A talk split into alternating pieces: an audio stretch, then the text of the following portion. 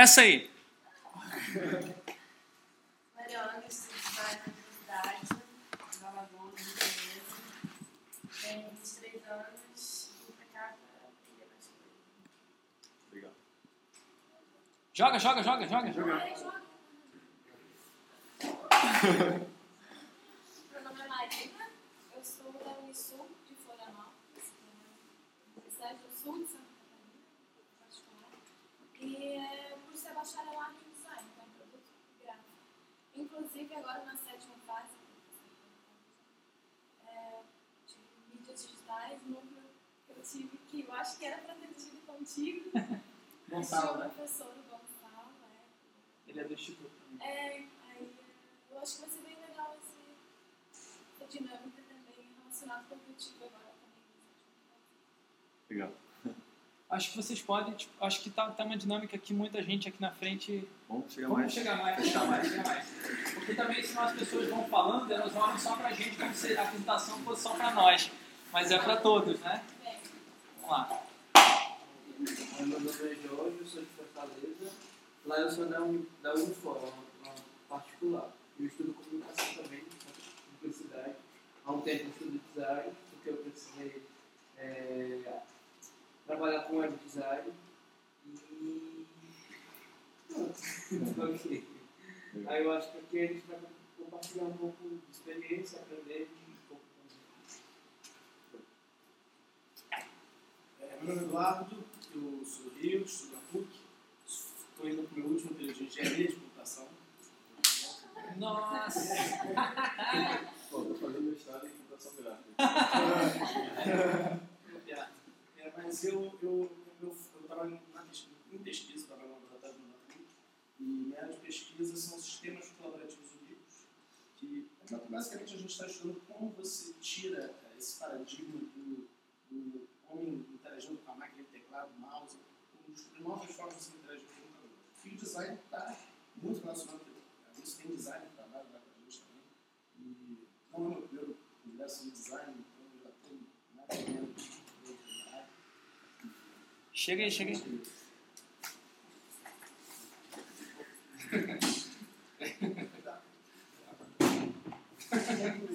Ah, meu nome é Williams, é, eu sou daqui do eu sou na FPR e eu sou interessado em design de informação, eu estou desenvolvendo um TCC, design de interação. eu estou desenvolvendo um TCC que provavelmente vai ser focado nisso, faço a intenção do meu grupo, é integrar o FPR um mundo externo, né, integrar a universidade da FPR como externo, de alguma forma, através da interação. Você acha que lá na, no Paraná, ah, e você acha que lá tem uma discussão, tem um grupo de pessoas de engajadas já discutir essa questão ou você se sente meio isolado nessa questão? Sim, bastante isolado. Bom, então. A ideia é reunir as competências para que elas se articulem e desenvolvam projetos multidisciplinares, assim, que articulem para o externo. Estou bastante interessado, eu conheço o de vídeos, e é bem legal.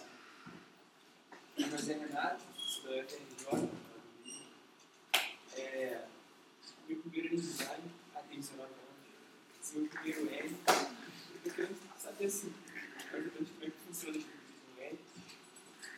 É, e gostei também de aprofundar um pouco mais sobre essa virtualidade. Apesar de eu fazer tudo.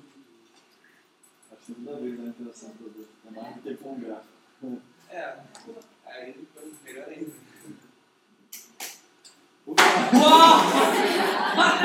Na cara! Na cabeça, não. Eu tenho raiva no coração. O negócio tá virando jogo isso aqui. Essa não pegou. Calma, gente.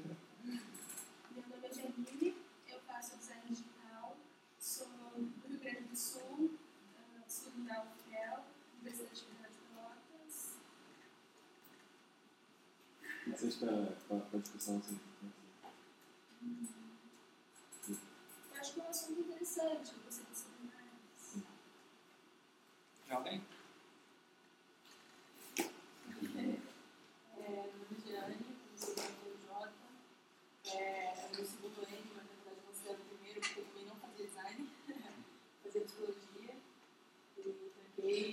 justamente na época do, na época do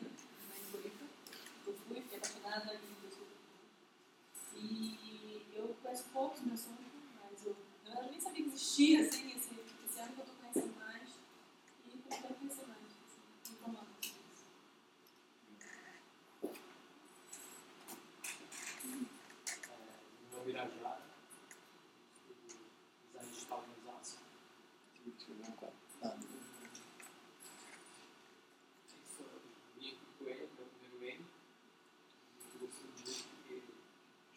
diversidade muito grande de vários focos diferentes.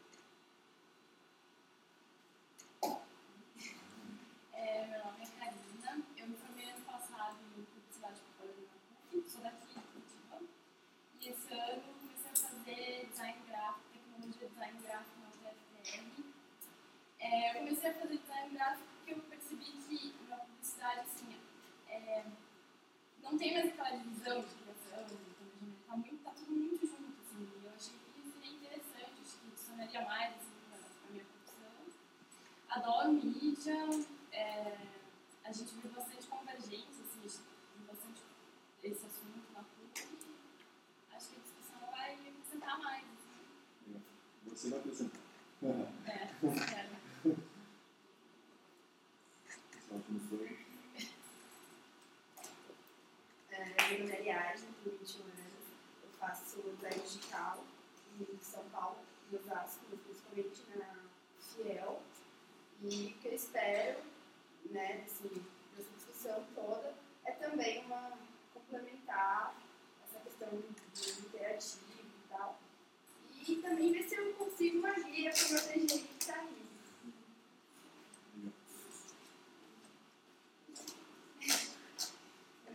Como foi, né? É, eu sou o Paulo Henrique, estou me formando em publicidade esse ano, se tudo der certo. Estou aqui de espião, porque eu vou dar uma oficina é, parecida com essa que é as duas. Eu queria só conversar com você. Não, né? Mas eu estou precisando de arte. né? Ah, que a gente vai bolar bastante convergência. Né? Eu não, não tô querendo ninguém aqui, só conhecer o pessoal, tá? Trocar ideia. Depois, né, de repente, conversar mais Ou então casar. Né? Ah, fica aí. E é, se, se der pouca gente, de repente, a gente É, pode casar. Né? Legal. Legal. E eu me interesso muito nessa área de convergência e tal. Acho que tem um futuro legal aí. E principalmente numa, é, um trabalho conjunto entre o design e a, a comunicação social. Acho que vai ser um ponto legal e que eu quero conhecer esse lado também, de como uh, o design vê todo, tudo que está acontecendo e como ele quer se inserir nisso. Acho que vai ser interessante também. Então, vou dar um sonho com ele. Espião, espião. E, bom, eu faço design na UFS e, bom, meu primeiro N, né, e eu, eu gosto muito dessa, dessa, dessa parte do design da, da interatividade da, e da convergência. né, eu, eu fiz algumas matérias já sobre isso, mas eu acho que nunca é, nunca é demais. né. bacana. Nunca faltando. Tá bem?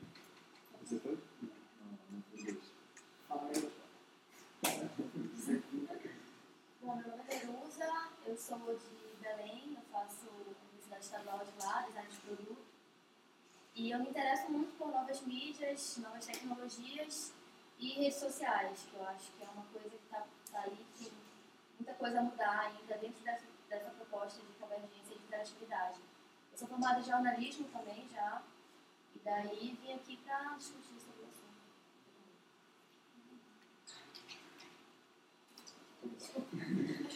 Meu nome é Guilherme, sou da Universidade de Morumbi, é, primeiro N, e também para dar uma luz, porque eu faço produto, mas sei que vai meio divertido aqui, programação visual. Aí pelo menos para se ajuda um pouco. A galera do grupo, seu nome aqui também. Acontece. Ah, o nome dela também tem uma universidade. Vendo, sabe, que é de Israel, conheci, só um pouquinho da Beleza.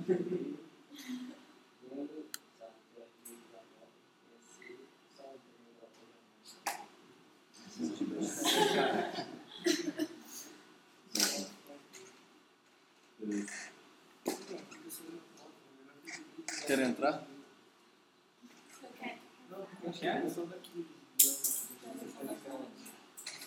Eles querem entrar?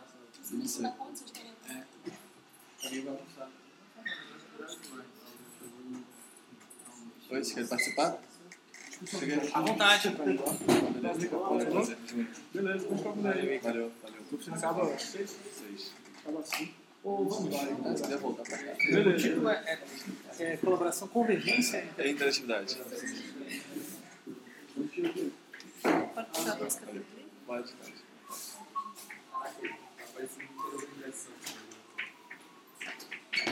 pode. Tá acabando de se apresentar aqui agora, se quiserem se apresentar também, nome, vocês participam, vocês são. Eu sou de São Paulo. É, infelizmente, acabamos de achar pessoas que eu já estudei no primeiro ano da faculdade. A gente está terminando o design digital no Unifiel. E chega estar com o primeiro oficina ainda. Estamos esperando mais é, ver o que acontece mesmo. Ah, Thiago. Ou atiro pro pessoal. Bom, meu nome é Amanda. Eu participo dessa oficina conhecer um pouquinho de design, porque eu não sou designer nem pretendo ser. Eu faço enfermagem. Nossa. Mas a gente está aí para aprender, né? De tudo um Se pouco. alguém soltar a cabe- a garrafa na cabeça de alguém, já tem É, pelo menos. Eu sou de São Paulo. Eu então, Alguém, alguém não se apresentou? Sim, eu sou a diretora. Vou ajudar eles, que é a Raquel. Sou de Belém também. Faço design na UECA, no estadual. Estou no terceiro ano, outro sétimo semestre. Tipo, eu não, eu não sabia, não sei direito, vou aprender também.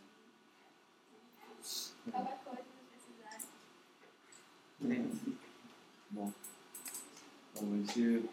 A programação mostra pouco da introdução, mas você acha que de repente convém fazer uma outra atividade ou realmente dar uma introdução mesmo? Podemos. queria- a gente.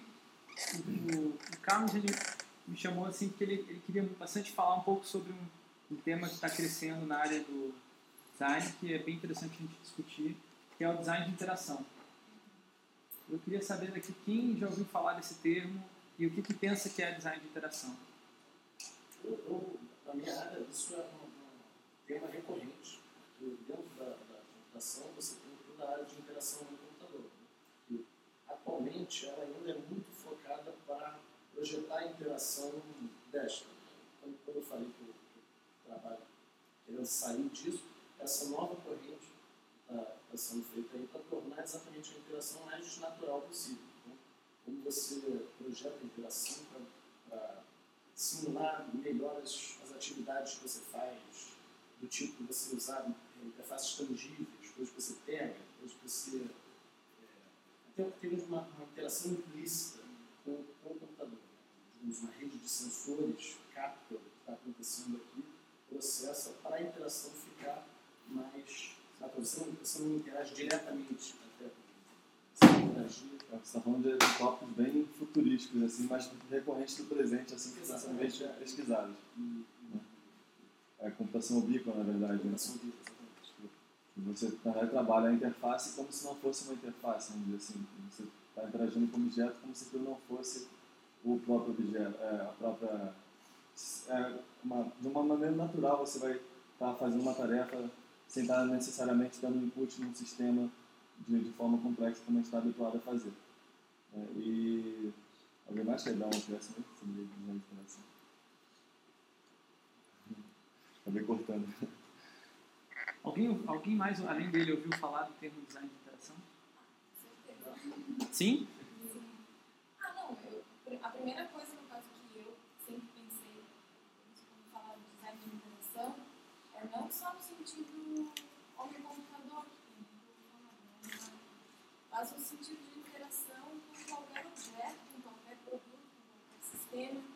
Tem uma interação do usuário com, com o meio, né? Então, dentro disso, eu acho que tem, tem usabilidade, acessibilidade, fatores para te melhorar, facilitar. E uma série de outras coisas. De uma forma ou de outra, eu já com isso, assim, porque quando a gente projeta site, tem que ter uma tem que prever muito essa questão do meu, do meu usuário final, da navegação do site, da acessibilidade, usabilidade e tal, tal, tal. Tem isso também. Em relação a mim, que eu trabalho mais com web, né? Do que com produto, tipo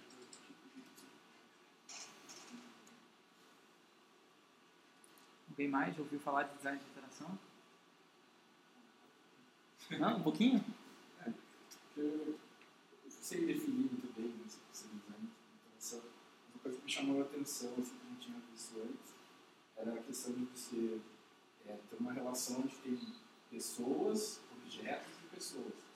E a, acontecendo a interação dessa forma. Né? Seria o objeto, seria o computador, é, pessoas de um lado. Tipo, a gente ouve muito falar sobre homem computador. Eu vi nos conceitos de design interação que seria mais um, acrescentando mais uma coisa que seria homem, computador e homem. É, estabelecendo essa relação. Assim. É o único que eu sei. Assim, também, também, até, olhando na mensagem de computação, hoje em dia a gente também fala não só de interação do homem com o computador, mas também com o ambiente. Porque você, você bota mais essa dimensão, você cria mais um nível de complexidade que a gente também tem que pensar.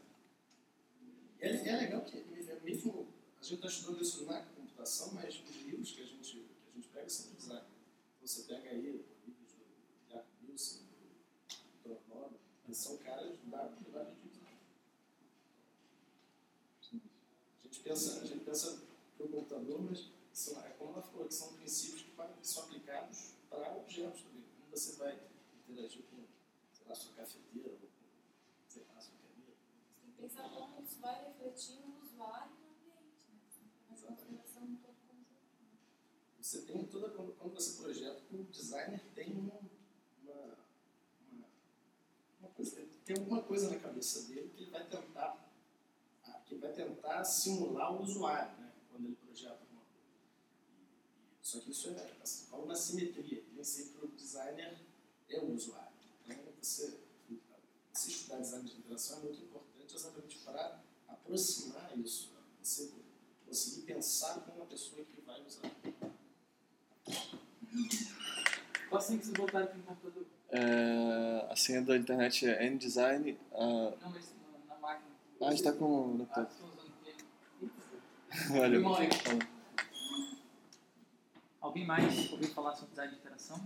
Sim, é. Meus professores falam muito disso, hum, mas eu não sei explicar direito. Eu não compreendi muito bem. Eu sei que é, hum, é a relação entre o homem e o ambiente. Ah, Você tinha comentar sobre projetar um ambiente. E eu não sei se pode se dizer que design de, para interação, de interação, ah, você pode de repente provocar interação homem-homem. Você está, na verdade, colocando o objeto computador, ou qualquer tipo de objeto. Se você, como você falou, a gente projeta um ambiente que favoreça a interação entre pessoas, na verdade você está fazendo, de certa forma, o desi- design, um projeto de alguma coisa, que você está favorecendo essa discussão. Por exemplo, a partir do momento que a gente faz um círculo aqui e torna essa discussão mais horizontal, a gente acabou projetando um ambiente que as pessoas possam fazer interação pessoas-pessoas. Vamos fazer mais uma dinâmica aí? Eu tenho uma ideia para a gente ir além. Tá? Pra gente, depois, depois a gente volta nessa questão do conceito de design de interação. Mas vamos primeiro fazer um experimento básico aqui. Fazer a seguinte, seguinte dinâmica. Todas a, a gente só pode falar afirmações. Tá? A partir de agora, só afirmações. Uma pessoa faz uma afirmação, duas afirmações, três afirmações. A outra tem que falar uma outra afirmação que nega a última afirmação que foi dita. Necessariamente tem que negar. Então você vai estar sempre negando o que alguma outra pessoa falou. Tá? Mas pode usar ou não? Pode usar ou não. Só não pode afirmar, confirmar, não pode concordar. Tem que negar. Não pode concordar. Só pode negar. Não pode Só questionar, pode dizer só que pode não. afirmar. Não pode questionar também. Só pode Mesmo dizer não. se- Talvez se for uma verdade. Você Mesmo pode... se você pode não. Então, mas você, você acredita em verdades absolutas? Começou. Não, tô brincando. não, peraí, peraí. Eu vou começar melhor. Você a Usando a regra, usando a regra. Não existem verdades absolutas. Começou. É livre ou é circular? É livre. Não existem verdades absolutas.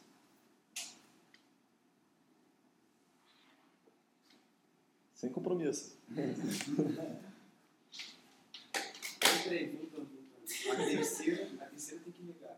Não, você tem que negar, a sua, a sua frase tem que negar a última que foi dita. Você pode afirmar quantas coisas você quiser, mas você tem que começar negando alguém. Tá?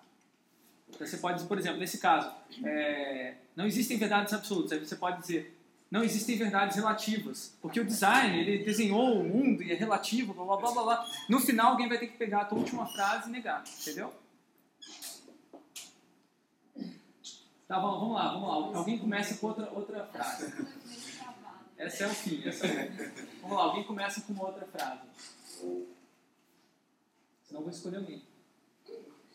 Minha mãe mandou eu escolher esse daqui, mas como eu sou teimoso, escolhi esse daqui.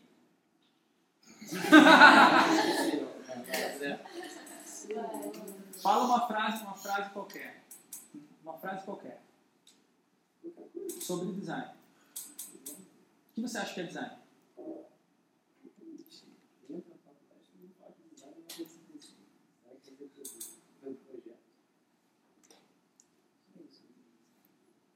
Última coisa que ele falou, design é projeto. Alguém nega? Design não é só projeto. Design é também implementação. Não basta você projetar sem, sem construir aquilo que você projetou. Design não é só projetar, é ver o produto final e como é que o usuário vai se comportar com ele. É, tem que negar o dele. É, Eu neguei. Você tem, Dele. você falou projetar, você tem que falar sobre implementação. implementação. Vai lá, vai lá, fala de novo a frase. Design não é só projetar nem implementar, é também ver a, a- a- o, como é que o usuário vai se comportar com ele, é, é ver reações. Design tem que ter metodologia. Tem que primeiro nega ele. Ah, falta a questão da metodologia. Eu não posso falar. Pode, pode. A gente tem que pegar uma metodologia que nem sempre é garantia de sucesso. Ok. Design não é metodologia, design é uma arte também. Não, design não é arte. É.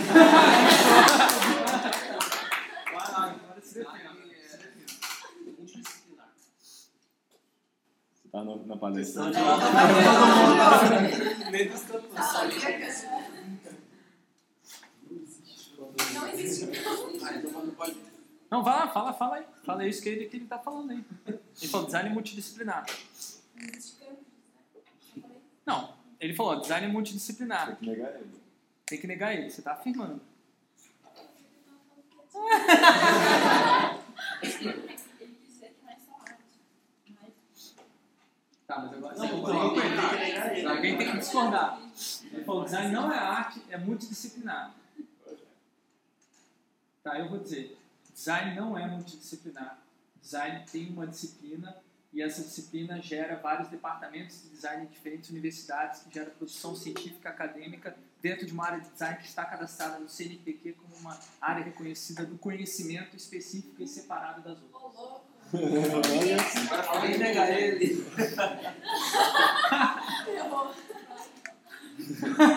Não, vamos lá, vamos lá, neguem. Eu falei, a última coisa que eu falei, qual é? O design é uma área separada das outras.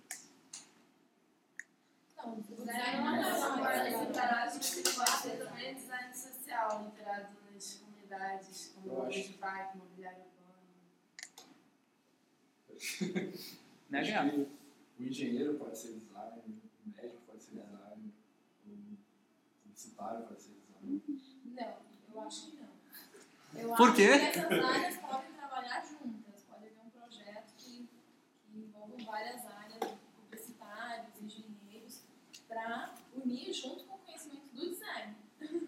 Eu não acho que um que engenheiro é um designer. não, o designer tem que trabalhar sozinho, porque o designer ele é um autor, ele é, ele é um ser criativo que recebeu um dom divino para melhorar o mundo e torná-lo melhor do que qualquer outra pessoa nesse mundo possa fazer.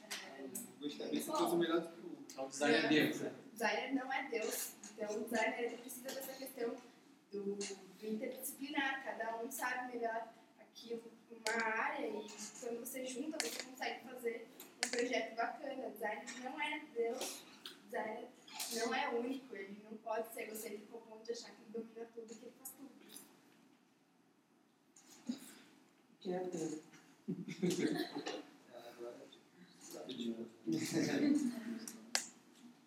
Eu discordo. eu acho que o designer é capaz de fazer tudo desde que se comprometa a fazer aquilo que corresponde ao, ao que ele é capaz de fazer. Claro, trabalhando as questões interdisciplinares, né, correspondente à sua área. E isso se colocando no, no lugar do, do, usuário. Se você não, não consegue é, utilizar metodologias para pesquisar esse usuário, você vai acabar projetando para você mesmo. Eu discordo, eu acho que. É, não sei muito design de produto, mas eu acho que é, você sempre vai ter alguém. O design, designer não vai trabalhar sozinho. Até, por exemplo, se você for é, trabalhar numa agência de publicidade, você vai precisar de alguém que faça pesquisa, entendeu? Segmento. Olha, eu trabalho numa Não, tem que, ó, tem que começar todas as frases agora Mas com eu eu acho- discordo. Tá? Eu discordo. Eu acho que já que existem pessoas assim, é, especialistas em pesquisa e tal, eu acho que separa um pouco. Assim. Eu acho que é legal, porque. Você não acha que o designer é um pesquisador? Não É. Eu discordo, eu não- discordo. Eu discordo. Ele é um pesquisador, mas depende daí do que você está falando, entendeu? Se se você quiser fazer pesquisa de, de marketing, de alguma coisa, de.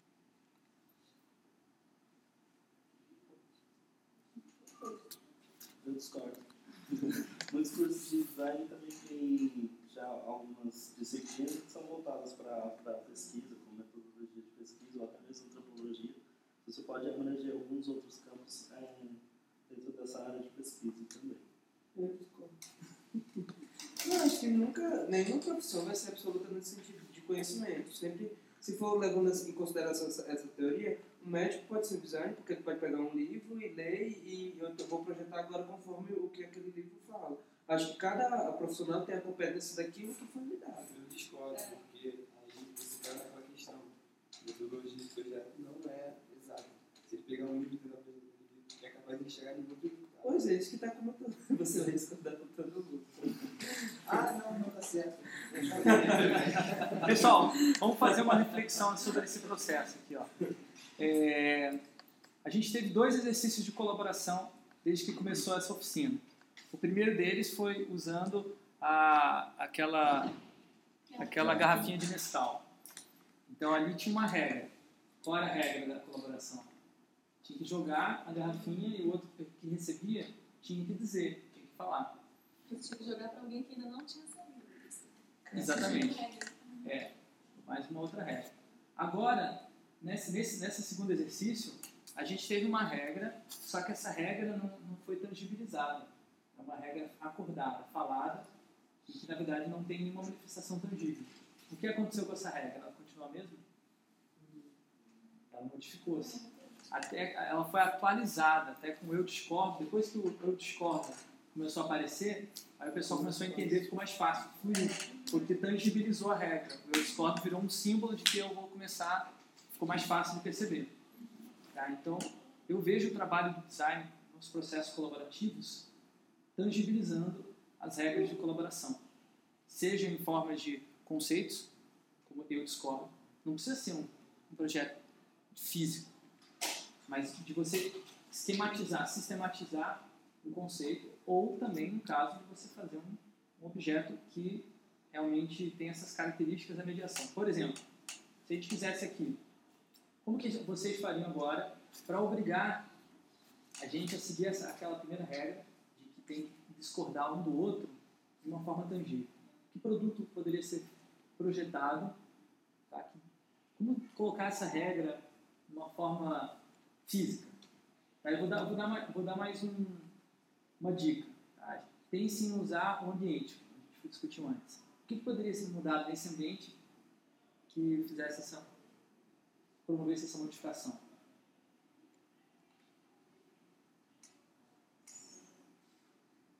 Pense num ringue. Se a gente co- por exemplo, se tivesse um ringue aqui no meio dessa sala, coloca um ringue aqui, tá? Para falar, a pessoa tem que subir no ringue e desafiar a última pessoa que falou que vai estar lá. Entendeu? Então tem que estar sempre duas pessoas ali na frente. Ou dois como ele sugeriu. Mesmo que fossem duas marcas dos pezinhos, já seria. Também já selecionou, já está um design minimalista, mais flexível. Então a pessoa para falar, ela vai lá na frente e ocupa um dos pezinhos, mas tem que ficar a última pessoa que falou lá na frente. Então eu acho que esse é o princípio do design de interação. tá? É o, esse projeto das regras de interações humanas. Não só regras, tá? mas contexto, todas essas outras questões que a gente levantou aqui agora. Mas o, o que o design de interação traz de diferente de outras áreas de design é espe- a especificidade, a especialização nesse tipo de coisa, que o design já fazia. O design já trabalhava com esse tipo de relação é, entre pessoas, só que não de uma forma sistematizada, não com metodologias, com métodos, com, com pesquisas específicas nessa área. Tá? Por acaso, a tecnologia da informação é o material mais usado pelos designers de interação hoje. Mas não é o único. É, é material. Tá? O, o- a tecnologia da informação, tecnologia da informação é o material mais usado pelos designers de interação. Mas não é o único. Tá? A gente pode usar papel, caneta, a gente pode usar simplesmente a voz, como a gente está fazendo aqui agora, e a gente vai estar projetando interações. Ok com o texto? Boa. Manda ver. É, então, tem assim, algumas visões é, que a gente também na, na faculdade de biblioteca, como abrir até estamos conversando, a diferença é, de falar de interatividade de um professor para outro, de uma disciplina para outra. É, alguns só falam que consegue, consegue é, ter intera- interatividade a partir de meios tecnológicos, outros não, consegue falar que é, isso ficou muito também estereotipado. Não? É, a pessoa chega num show hoje dia, fala, ah, nosso show é interativo, eu estou falando com você e você me responde. E já outros falam que não, só, só seria essa, coisa, homem, máquina, homem de novo. Não, não teria só, só interatividade em eu falar e você me responder. Então aí é, fica balanço. Algum, alguns autores também falam que interatividade é a partir mais do, de meios tecnológicos, outros já não, falam que interatividade só é, é, são níveis de interatividade diferentes. entende? São tipos de interatividade diferentes. É, acho que, por que não? Eu estou conversando com você, não estou interagindo com você. De certa maneira, é uma interação. E, e a gente acabou de ver um exemplo prático aqui de que eu posso moldar essa interação de acordo com um projeto que, eu acabei de, que a gente acabou de desenvolver.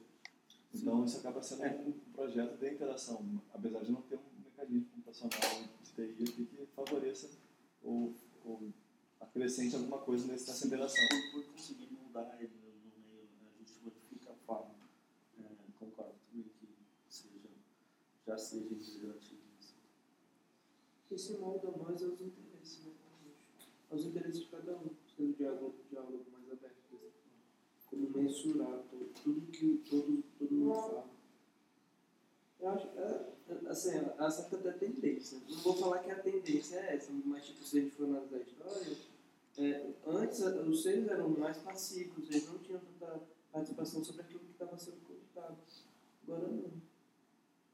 Tipo, a palestra é totalmente isso. Você está passivo aqui no final se você quiser. Não estou falando que a gente está forçado a falar. Mas eu estou numa situação mais à vontade de falar, pode falar besteira, qualquer coisa, mas não compreende.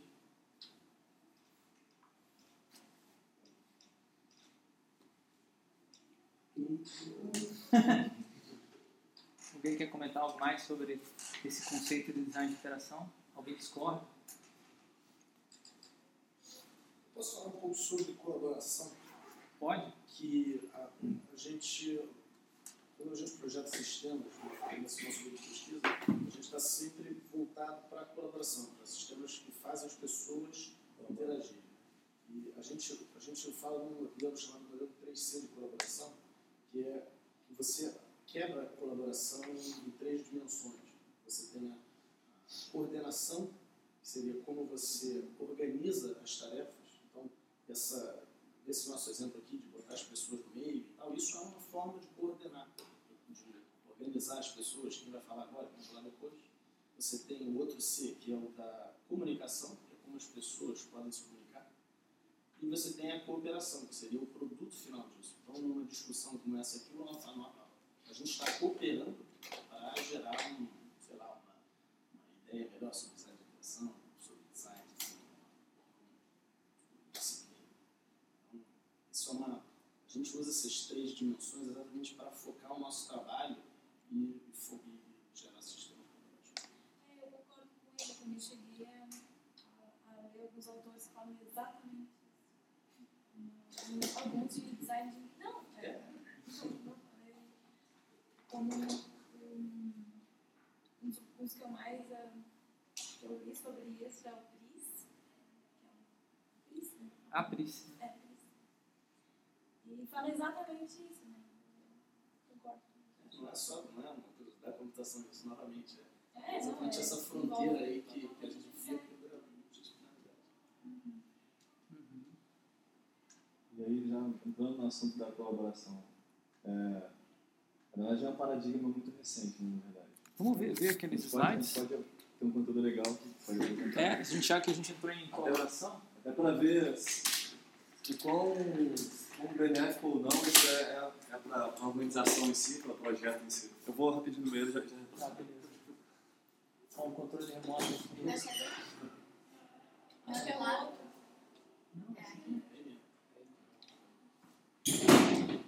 Controle remoto gambiarrico.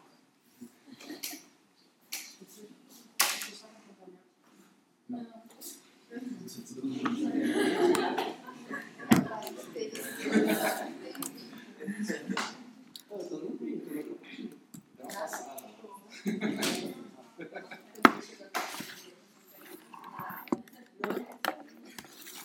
Tá feio lá. É porque eu tô no, é porque eu tô no nível, aquele nível mais assim, da antes da explicação. Às três horas da comissão da hora do É, eu tenho uma pergunta, mas- para o ginásio para Você não dá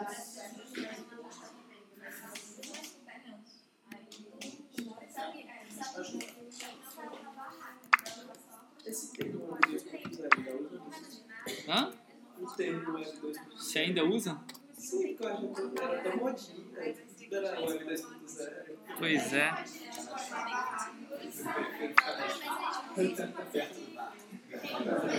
Pessoal, alguém já jogou World of Craft aí? Já jogaram? Então, para quem não, quem não jogou aqui? Tá, pra quem nunca jogou, eu tenho um videozinho mostrando como é que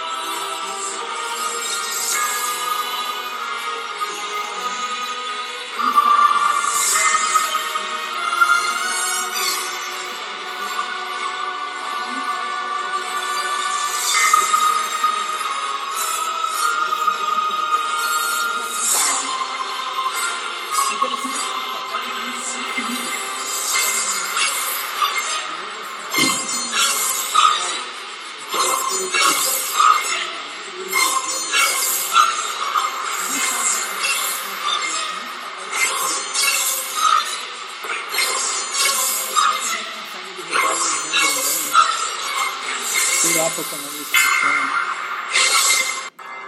Olha lá. Cena final. Aí cada um ganha, sei lá, uma pontuação enorme lá. Por que eu quis mostrar esse vídeo? Porque as empresas. Rolou altas notícias aí no Business Week da vida e tal, que nos Estados Unidos amanhã agora é perguntar na, na seleção de, de novos, novos, de novos administradores, seleção profissional, ver se o cara já jogou World of Craft. Você já jogou World of Warcraft? É uma pergunta que se faz na entrevista. Por quê? Se o cara já jogou World of Warcraft, eles esperam um profissional que sabe colaborar. É uma experiência de colaboração bastante intensa, né? E no World of Warcraft é um jogo que se você não colabora, você não ganha. Essa é a diferença de outros jogos anteriores, né? Aqui, é um, como é um ambiente múltiplos jogadores, é, não é só um jogador, não, tem, não pode ter só um vencedor. Senão não tem graça.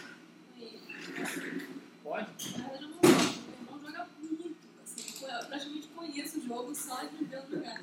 E é uma, uma, uma cooperação muito grande. Eles chegam a, a, a se falar no Skype e, e, montam realmente uma equipe, sabe?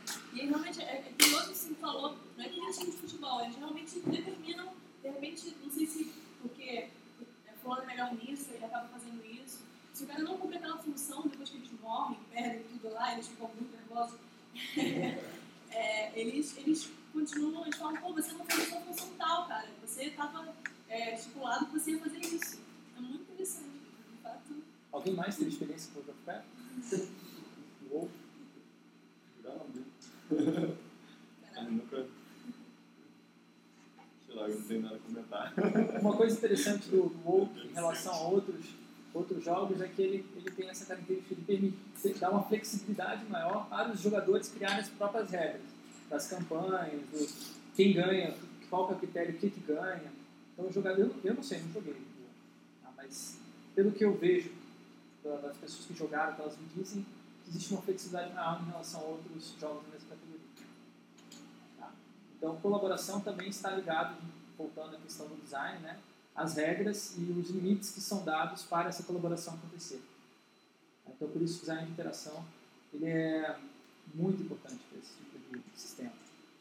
Agora, vamos, vamos discutir um pouco mais abrangente por que, que esse tipo de, de questão de colaboração assim se tornou tão importante né, para que empresas como IBM e tal selecionem pessoas de acordo com a experiência que elas têm com isso. Né? Então, são as mesmas habilidades de uma liderança empresarial, né? o cara que vai que vai trabalhar no WoW, né? Colaboração, visão, habilidade de executar tarefas e ser capaz de avaliar os resultados. Esse aqui é o jogo da colaboração, daqui a pouco a gente vai jogar, depois discutir isso. Tá? É... E os conceitos que ah, vem trazendo com a colaboração, que a IBM tem mostrado, é o conceito de heterarquia. Alguém tinha ouvido falar disso? Muito interessante. Pode falar um pouquinho? Não sei assim, explicar, já ouvi falar. Tá. Não, não tem, né, mais esse negócio de hierarquia. Não, não é que não tem mais. Não, é que eu acho Pode existir outro jeito. É, O conceito de hierarquia ele já ele é utilizado para organizar pessoas há muitos milhares de anos. E não se sabe outros modelos de organizar pessoas há muito tempo também. Antes de existir hierarquia, existia outro modelo? Existia. Existia a anarquia. Né? Do, a anarquia do- das tribos indígenas, a anarquia do- dos nômades. Não tinha governo. A partir do momento que os, os humanos quiserem se juntar e fazer coisas grandiosas juntos, como que a gente vai fazer? Um manda em mais, né? um manda os que estão abaixo, e assim sucessivamente. Esse é o conceito de hierarquia. Claro, cria vários problemas. Todo sistema de organizacional tem vantagens e desvantagens. O problema principal da, da, da, da hierarquia é que as pessoas não compartilham as mesmas motivações de quem está em cima. Então, o cara que está embaixo faz porque foi mandado, não porque ele entende por que, que aquilo, o trabalho dele é importante. Às Ficar vezes, alienado. às vezes ele tem muito mais a acrescentar, até de falar, pô, isso realmente está errado, e se eu fizesse assim, daria, daria um resultado muito maior. E essa abertura às vezes não existe. Né? Então, quando você quebra essa, essa verticalidade, você dá voz à, à, à multidão. Assim. Então, você consegue, de repente, agregar muito mais em riqueza do projeto. No caso. Depois também, eu acho que a vantagem, você falou de vantagem e vantagem. Até relacionando com o Morpheus, agora que eu sei que vamos esse paralelo agora na minha cabeça, é, eu acho que tem, tem a vantagem de você ter o líder, isso acaba acontecendo muito no jogo, porque é muito mais fácil você coordenar tendo um líder, mas ah, cria-se essa série de problemas.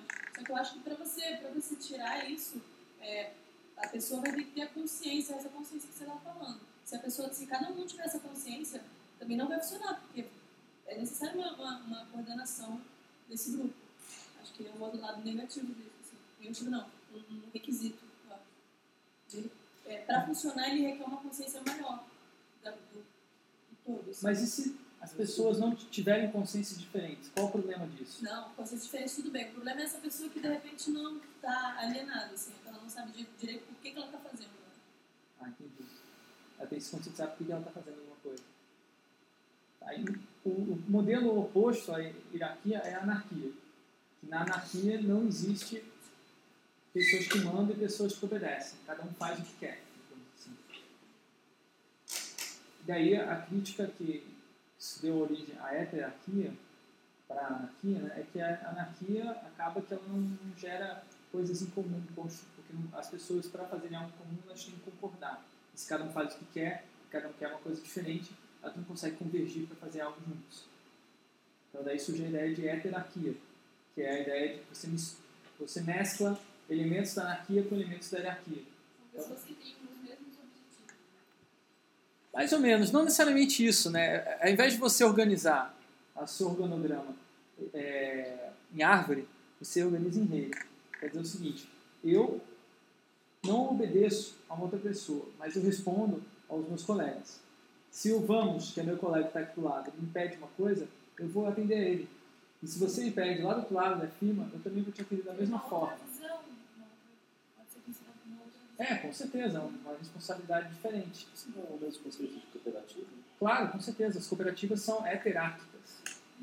É, um, digamos assim, um sistema de organização social que as cooperativas utilizam também. Eu acho que há mais troca de informações. Já vi empresas que têm, é, separam equipes em projetos. Ao invés de separar em departamentos, separa por projeto. E os, os funcionários mudam de projeto, mudam as equipes, muda o coordenador das equipes. Isso é heterarquia. Não tem um cara que manda toda a coordenador não considerado líder? Então, só que é- eles chamam de líder. É, como é que é o nome? Eu conheço essa função, não sei se é rodízio de líder, como é que eles falam isso? Que muda o líder, cada projeto muda. É. Seria, um- seria a função do GP, como dizer assim, gerente de produto? Caso eu tenha um produto sobre a minha responsabilidade, eu tenho uma equipe... Pode ser. É uma das formas de você implementar a interactiva. Alguém já trabalhou com esse tipo de esquema? Já? Projetos, grupos de pessoas para. Para um projeto específico, um cliente específico. Aham. Que não, não, não, não depende de um departamento. Já. Já trabalhou? É melhor que trabalhar com o departamento? Eu acho. Por quê? Porque tem essa, essa parte da colaboração. Todo mundo pode colocar o dedo e fica melhor. Do que uma pessoa fazer, ai, vai ser reprovado o trabalho. Eu acho que tem mais facilidade do, do projeto ser aprovado, porque todo mundo está tá bem empenhado naquele fim. Direcionado. Sim, do que em departamento, eu acho. Às vezes a pessoa do departamento não tem conhecimento do que está acontecendo.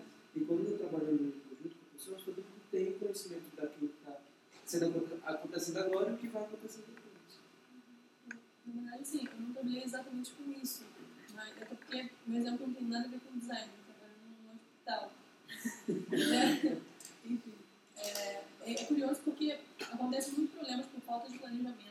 Setor de material, então a gente tem que cuidar, abastecer o hospital inteiro, é um hospital grande. E, e acontece isso dos departamentos. Acontece que, o- que o, o chefe de um setor, ou o funcionário mesmo, tem que ir no outro. E acaba que a gente faz uma rede que faz funcionar o hospital é, por fora, sabe? É, Eu e uma menina do almoxarifado, uma menina não sei o que, não sei o que, a gente acaba resolvendo todos os problemas. Pelo telefone, ela menina da farmácia, por favor, acha isso pra mim, não sei o quê. E- Por que não oficializar essa rede? Ao invés de ficar tentando reestruturar, adaptar a hierarquia para ela se atualizar frente à mudança da, da rede. Na verdade, as chefes de departamentos é. até meio que incentivam, mas não, não falam, sabe? É que qual que é o problema? Qual que é o é, preconceito né? contra a É rede, né? É aquela coisa também. É o carro dela, muito- tá botando É. a risco o carro dela. Sim. Acho que é esse mesmo. Relação de poder, né? Com certeza. Ela tá afim de, tá com de perder o poder dela. E aí, como é que você fala pra ela que ela, qual vai ser o papel dela? O papel dela é mandar. É complicado. É igual você falar pro músico, ó, nós não vamos mais vender seu CD. E aí, qual vai ser o modelo? As pessoas ficam sem chão. Como... E tipo, se der merda, alguém vai ficar alguém. Não, Desse jeito não. É, é a linha de montagem total. Assim, tipo, chega, passa pra mim, ah, aconteceu isso, mudou alguma coisa, tem que voltar. Todo mundo junto, vê o que tá acontecendo e pra É, quando conta de um, só que como todo mundo é igualzinho, dar de pão ninguém, a gente resolve um pro outro, quebra um pro outro, e assim funciona. E o problema é resolvido bem mais rápido. Muito mais rápido. interessante você tem acesso a tudo né, modelo de rede. Eu vi um cara falando sobre isso, assim, na hierarquia, tipo, no caso lá o último, lá, o quadradinho lá, ele não tem conexão direta lá com o primeiro, e o primeiro é o maior, ele tem mais informação, mas ele não consegue alcançar o cara lá, o quadradinho pequeno. Então por isso que o modelo de hierarquia geralmente não é muito bom.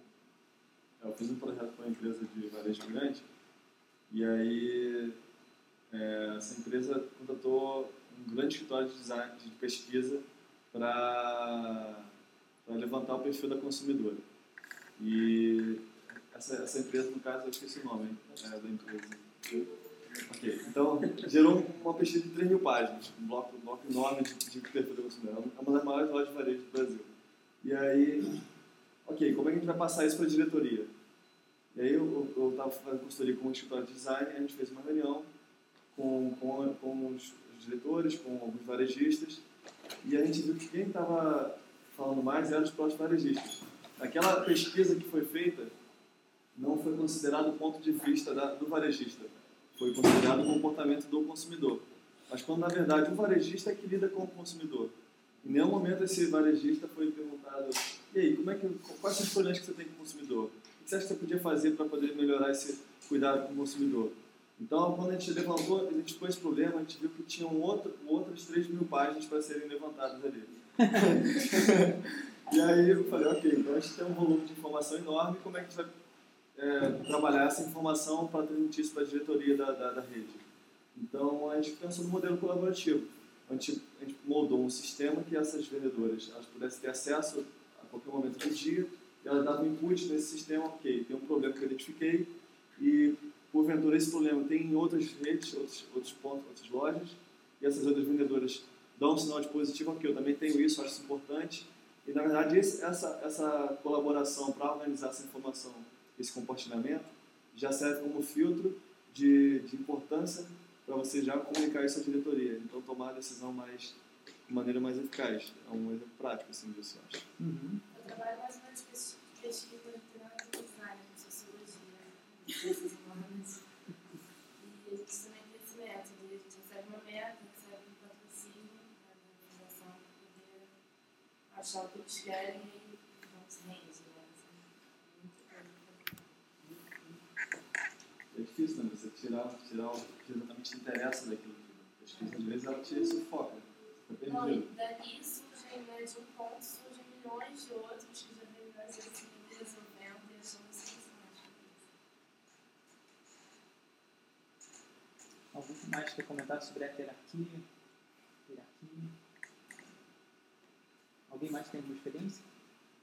Não? Tá. Por que, que será que está acontecendo isso hoje? Por que, que a hierarquia está crescendo?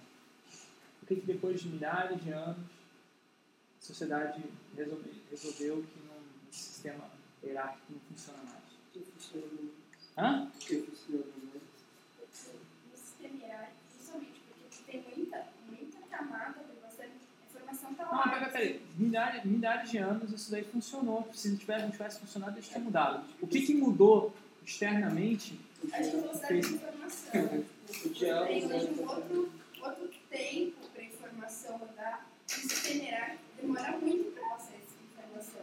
Se perde muito no meio do caminho. Essa coisa de esse tempo mais ágil, então se perde muita coisa no meio do caminho. É, bem, bem por aí, assim, que eu O acho. poder do diálogo, logicamente, aumentou mais. As pessoas dialogam mais, fazem, fazem mais diálogo do que está acontecendo. É, eu Você é mais aí, ativo do que passivo. Todo mundo é muito. eu chamo isso que ela falou de predomínio do tempo sobre o espaço. O tempo, a velocidade da informação é mais importante de onde ela está vindo e para onde ela vai. O que importa é o tempo que você consegue. diminuir o tempo que você leva para consumir essas informações. Isso é um problema sério na sociedade também, que causa o chama de desterritorialidade. Você não sabe onde você está.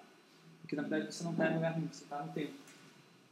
Então, o que é mais importante para você que horas são do que onde você está. É mais importante você estar no Twitter, você estar no Orkut, do que você saber que você está sentado no teu apartamento na rua tal, na esquina tal. Não interessa que você está na rua tal, na esquina As tal. pessoas hoje em dia não sabem onde as outras pessoas moram. Seus amigos, Só sabe, mas sabe o número do Sabe celular. o Twitter, o Facebook, o número do celular, o É, negócio por Nextel. Aí eu vou além. Além de virtual, ficou atemporal também. Tipo, você não precisa necessariamente estar junto com a pessoa. Você pode responder no, no futuro uma coisa que foi perguntada no passado e, na verdade, isso tudo vai, né, mais uma vez, Design do eu passado. digo Design do passado. Só que você tem a, a relação, a relação de tempo, ela muda. O que é em tempo real? O Twitter é em tempo real? Será que eu apertei o meu enter ali, tempo real chegou lá para todos os meus usuários? Será que ele não, deu, não teve um, delay aí? Será, qual é a proporção disso tudo? É- então a gente vai começar a entrar na interação de é, a relação do tempo com a interação também. Só que isso tudo leva uma dispersão do dado. Assim, existe a importância do, da reunião presencial do dado. A gente não pode viver assim nessa coisa de, não, só interatividade mesmo, ficar um do lado do outro. Não, há, há de se ter um resgate pelo convívio social, né? Até tem toda É, preocupação. ao mesmo tempo que eu acho engraçado, assim, como rola mais interação na internet e tal. É, socialmente, eu acho que o individualismo, assim, tá ficando bem maior, não sei. É, também tem essa sensação. Tem uma quantidade, a gente está fazendo uma quantidade de relações mais maior. Mas a qualidade, uma reunião assim é muito mais eficiente do que uma reunião por Skype. Não tem jeito, vai ser. Mas por quê? Quais são os elementos que tem aqui que, que a gente precisa estudar consigo- e reproduzir novas consigo tecnologias? entender muito melhor pelo seu rosto o que você quer dizer. Às vezes uma Então é só botar o meu rosto lá que daí resolve. Não, é a questão do corpo fala, tipo, como você gesticula. Então é só botar meu corpo lá. Não, senti, você acaba se, não só, tipo, a pessoa tá falando, você tá vendo a reação, a reação de todos e da própria pessoa que tá falando. Mas se tiver uma tá- câmera, uma câmera Não, também tem o seguinte, transmitindo em tempo real a imagem do corpo. Pelo, fato de a gente estar aqui, significa que cada um de nós dispôs um pouquinho do seu tempo para estar aqui sentado. Isso faz diferença. Tipo, eu estou aqui eu- pensando, pô, digo eles também estão aqui gastando tempo, poderia estar fazendo outra coisa só para você. Acho que até tem a ver com o conceito do evento, a questão da imersão, né? A gente está imergido aqui dentro. É, E a tá distração acaba sendo menor. E aí não adianta você querer criar. Não ser que você pega um tapa-olho aqui, bota na tela do cara, ok, só tô vendo essa, essa interface, Não não, adianta. pra ver. Não adianta, Só que se é só essa Não, interface. mas, mas peraí, o que Isso com? MSN Mas eu lá. acho, eu acho que, eu acho que profissionalmente é válido. Eu, eu, eu digo assim, no sentido de lazer, sabe? De, de, desse individualismo, assim, o lazer, você deixar de sair, porque é melhor ficar assim, é melhor ficar na internet. Essa letra pode ser verde. Né? Na sua casa.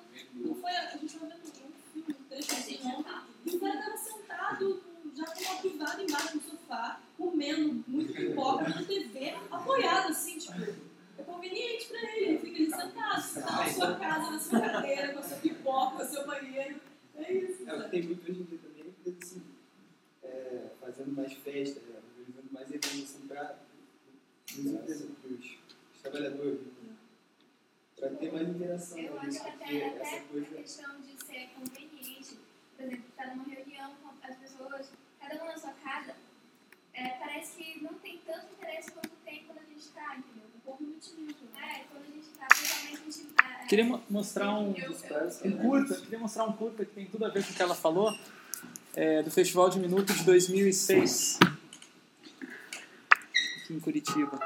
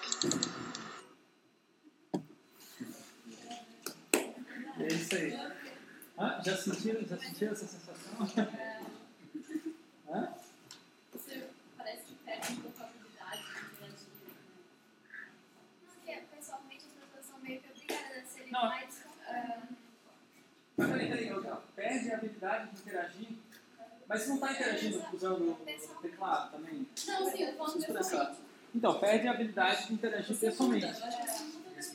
Mas isso, agora a questão para as novas gerações, para as crianças que já estão nascendo já com isso aí, elas estão perdendo algo com isso? Estão deixando de ganhar. Quando você tá, tipo, uma é, é, pessoa, máquina, pessoa, você pode ser aquilo que um dia você quis ser. E aí, Isso não é bom? É bom, mas aí quando você tem essa coisa do encontro, tipo, de, ver, você perde a máscara, sabe? Aquilo tipo, te, te prende, você fala assim, pô, e agora, quem sou eu? Tipo, o que, que eu faço agora? Tá, você é aquele cara na internet, ou é você, tipo, eu vou falar, o que, que eu vou falar? Porque pela internet tem tempo pra resposta, pra pensar, né? Que pessoalmente, às vezes você não tem esse tempo. Você é aquele cara, tipo, pronto, pronto. A pessoa falou, você já tá processando aquilo e respondendo. A internet, essa coisa dessas redes sociais, pô, facilita esse tempo. Eu conheço muitas pessoas que são extremamente tímidas. Se ela chegar aqui, ela não vai abrir a boca.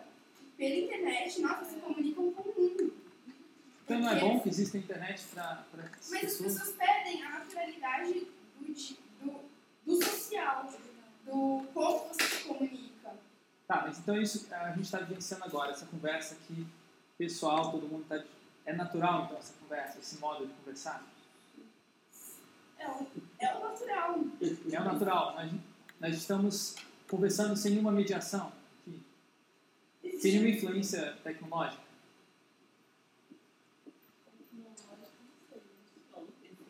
Não tem influência tecnológica. Tem certeza? Hã?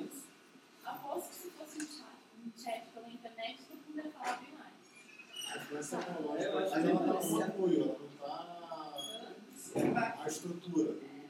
É, aqui a gente está aqui, a gente poderia estar aqui, poderia estar lá embaixo, poderia estar lá no frio, nós poderíamos conversar de maneira similar. Mas tem, mas tem uma influência tecnológica aqui. Então, Tem a luz. A própria acústica a que permite luz que a gente acústica, escute. temperatura agradável. Esse barulho do data show. Não sei quanto a vocês, mas me irrita pra caramba. De repente ele quebra um pouquinho de silêncio. Quebra o silêncio. Não fica aquele silêncio absoluto. Um zumbidinho, assim. Pelo menos tem alguém fazendo barulho. Alguém Mesmo que participando. você lê quando dá um silêncio absoluto, meu, você fica. "Caraca, Silêncio, sei lá, longe da. Ajuda. Então nós estamos sendo influenciados pela tecnologia em qualquer momento. É isso? Então não faz diferença se você está pela internet ou se você está pessoalmente. Faz a quantidade, quantidade de tecnologia e coisa que você colocou no meio. Isso faz muita diferença. Faz? Faz, claro que faz. Apesar do que ela falou de, de que a gente tá- estaria falando mais no chat, a gente provavelmente estaria falando coisas diferentes. A gente ia seguir linhas de pensamento diferentes da que a gente está seguindo aqui. Porque eu tô vendo vocês, é- é- mesmo que tivesse o É, rosto, é é diferente. Eu tô vendo vocês, vocês estão aqui, é, é, é diferente. Existe um acordo diferente, né? A É. forma de linguagem é diferente. É possível falar mais palavrões. Por quê? É, é é com todo mundo no chat ninguém se comunicando também. Aqui, se acontecesse isso, é assim, falatório, deve ser um mapa. Tem benefício. Problema acústico. Oi? Problema acústico. É um problema acústico, mas assim como eu estou muito paciente da conversa de todos, de forma até meio forçada, mas paciente. coisa que que acontece se, vamos supor, que todo mundo estivesse aqui online. Ah, eu estou conversando, a gente está fazendo né, esse chat online, mas eu estou com mil atividades. O que provoca? Aqui está todo mundo realmente imerso no assunto. Na, no momento em que você passa isso para mil tarefas, você está no chat mil tarefas, você provoca essa discussão de forma superficial. Porque a pessoa ela trata tantos assuntos paralelamente que ela não consegue é, registrar aquilo. Ela vai ter aquilo naquele momento, dali outro dia ela vai falar, pô, eu sei que eu vi isso, mas eu não lembro pra onde. Não, e demora muito mais para você tomar qualquer decisão. Você tem um trabalho muito pouco. Você demora muito mais tempo, você tem que ficar o tempo inteiro, gente, aqui, a reunião. é- Demora muito mais. No chat? Dispersa. Ah, dispersa. Porque você Dispersa? tá com 500 tarefas. Não é nem isso, em fórum também, tipo, é, grupo, se você colocar até nisso, eu acho que fica disperso. As pessoas começam a sair do tema e tal, e, e a bola de neve vai rolando, puxa, não dá. Aqui não. Não, tá testando. Alguém tem experiência de, de desenvolver projetos de design somente pela internet, sem nunca ter estado pessoalmente com as pessoas que estão participando? Só trabalho na Eu, trabalho na faculdade? Não, pode ser, conta. A gente às vezes está tá, no final de período, a gente tem uma porrada de trabalho para fazer, vários grupos de pessoas que são períodos totalmente diferentes. Então a gente não fala só por Skype, Skype é uma ferramenta é, essencial dias de hoje. E quem ensinou vocês a, a trabalharem assim? O Warcraft do meu irmão. Ai, gente, eu faço mais tempo da medicina. Gente, cosmos, no evento. Nossa, medicina é muito. Eu acho, eu acho que depende muito, né? Nossa, a nossa gente se conhece. Aí eu acho que quando você tem esse foco é mais fácil. É, né? talvez a ainda mais porque cada um tem, tipo, disponibilidade de fazer várias coisas. Então, no computador, aí você fala, Ah, precisa isso. Eu também tenho vantagem, você Existe pode. comprometimento. Já, principalmente porque a gente lida com muito com computador, eu posso mandar um arquivo pra você muito mais fácil. Imagina no telefone falando com você, olha, eu vou te mandar o arquivo.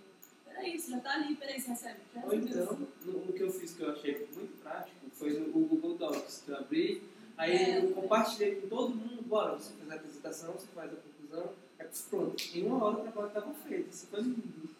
Não, peraí, queria. Essa questão de mandar um arquivo por telefone, ah, vou mandar um arquivo, você desce, Mandar o fax. Ah, passa na geladeira.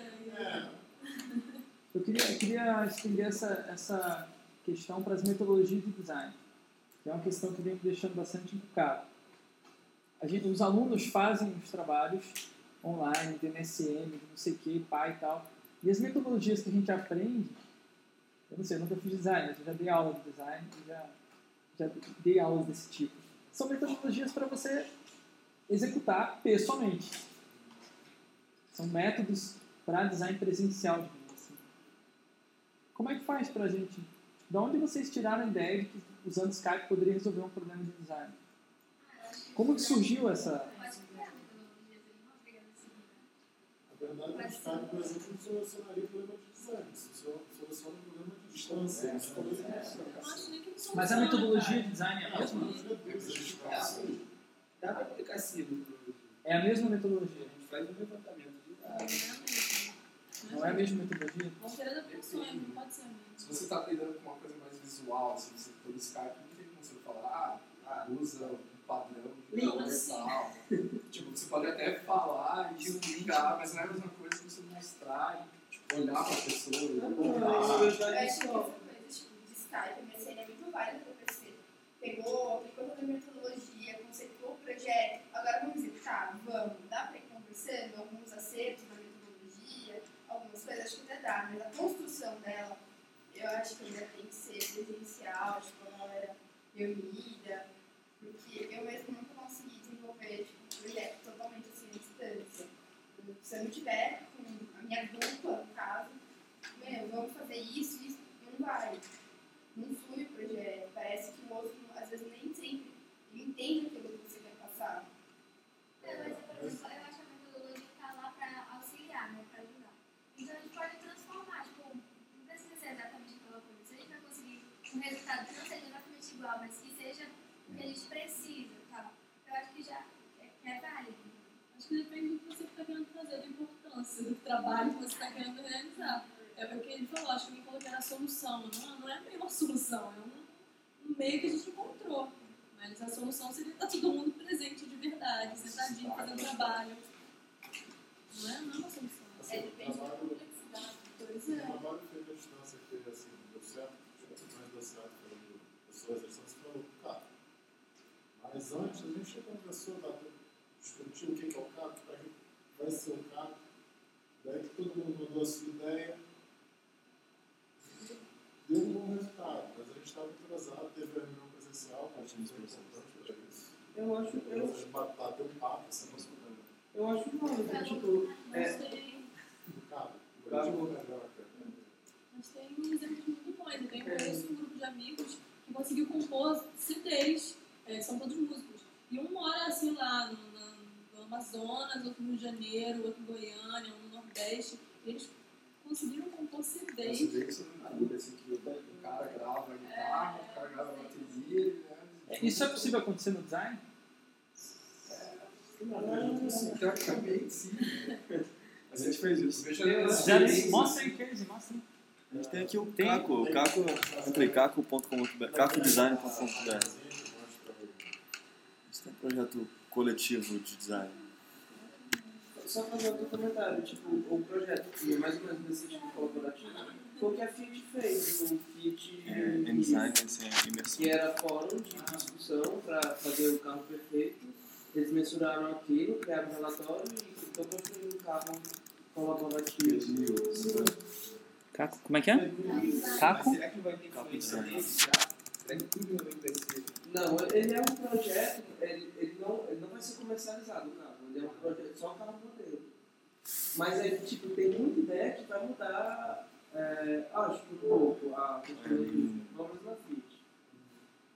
Eles O é, têm a questão do, do, do pneu É, para virar 90 graus para poder fazer assim. Aí tem tudo uma estrutura que a gente Vai ser um pouco caro, por isso que não vai ser muito comercial. Mas eu acho que de lá vai ser algo Tem, eu tenho, eu tenho um processo de criação aqui.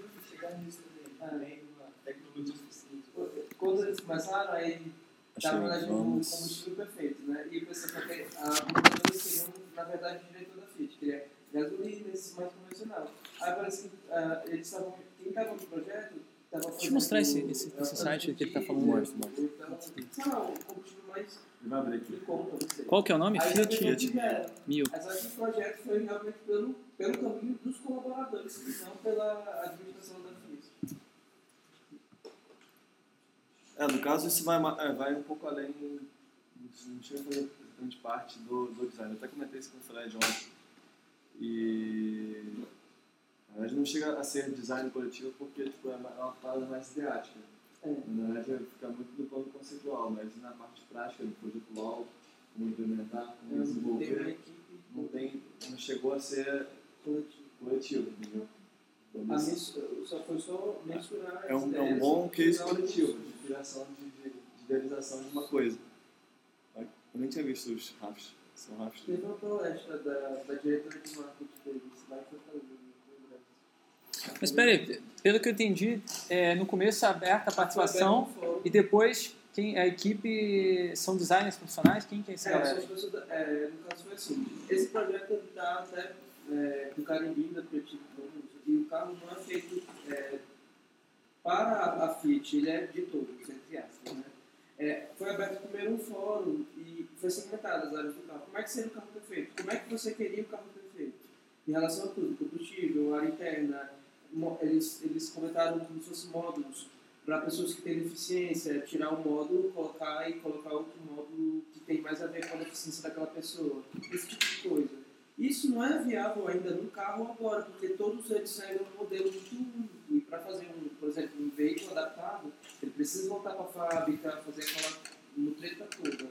Aí não. Hoje é fabricado de forma idêntica aos anos 50, Sim. 40. Aí, no caso, é, isso foi um pouco de contra é, a cultura automobilística. Porque, como ela comentou, é, é muito conservador. Para você chegar a uma. Querer uma diferença, alguma coisa, é muito difícil a montadora é, aceitar a ideia. Aí foi o que ela comentou, teve um pouco de, de repúdio da- das pessoas da própria Fiat, mas conseguiu levar a ideia adiante. Aí começou o fórum e fez mais sucesso do que o, o.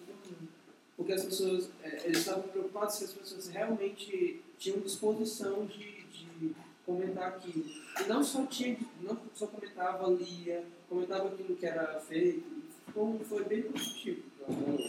E ele estava em fabricação e vai ser apresentado numa feira do automóvel. O protótipo. Isso. Ele não vai ser comercial, é só para. Poderia ser, né? É, mas vai ser muito caro. acho que que o jeito que apesar de falou. não ser comercial, eles levaram em conta é, as ideias do consumidor, né? Sim. A pessoa deseja O cara de também o que é que a mesma reportagem que ele faz em oficina 47, ele faz a. É, mas o esse- mundo, né? Assim, ele não vai querer. Alguém não vai querer dar tudo carro novo que se, se ele consegue vender o mesmo, vamos dizer assim, o mesmo carro que ele fabricava há 30 anos atrás. Isso Isso é uma Aí eu montadora, vejo o carro. Isso é uma montadora específica para mudar esse tipo de, de montagem. As outras não vão querer copiar, ó, ah, eu vou comprar ali na X porque ela oferece o carro do jeito que eu quero que custa X. Essencialmente, tipo, eu posso pegar meu carro e hackear meu carro. Tipo, tenho uma coisa que eu não gosto, eu quero botar isso aqui. Dele. Então eu compartilho isso e outras pessoas, pô, realmente, é muito bom, melhora muito.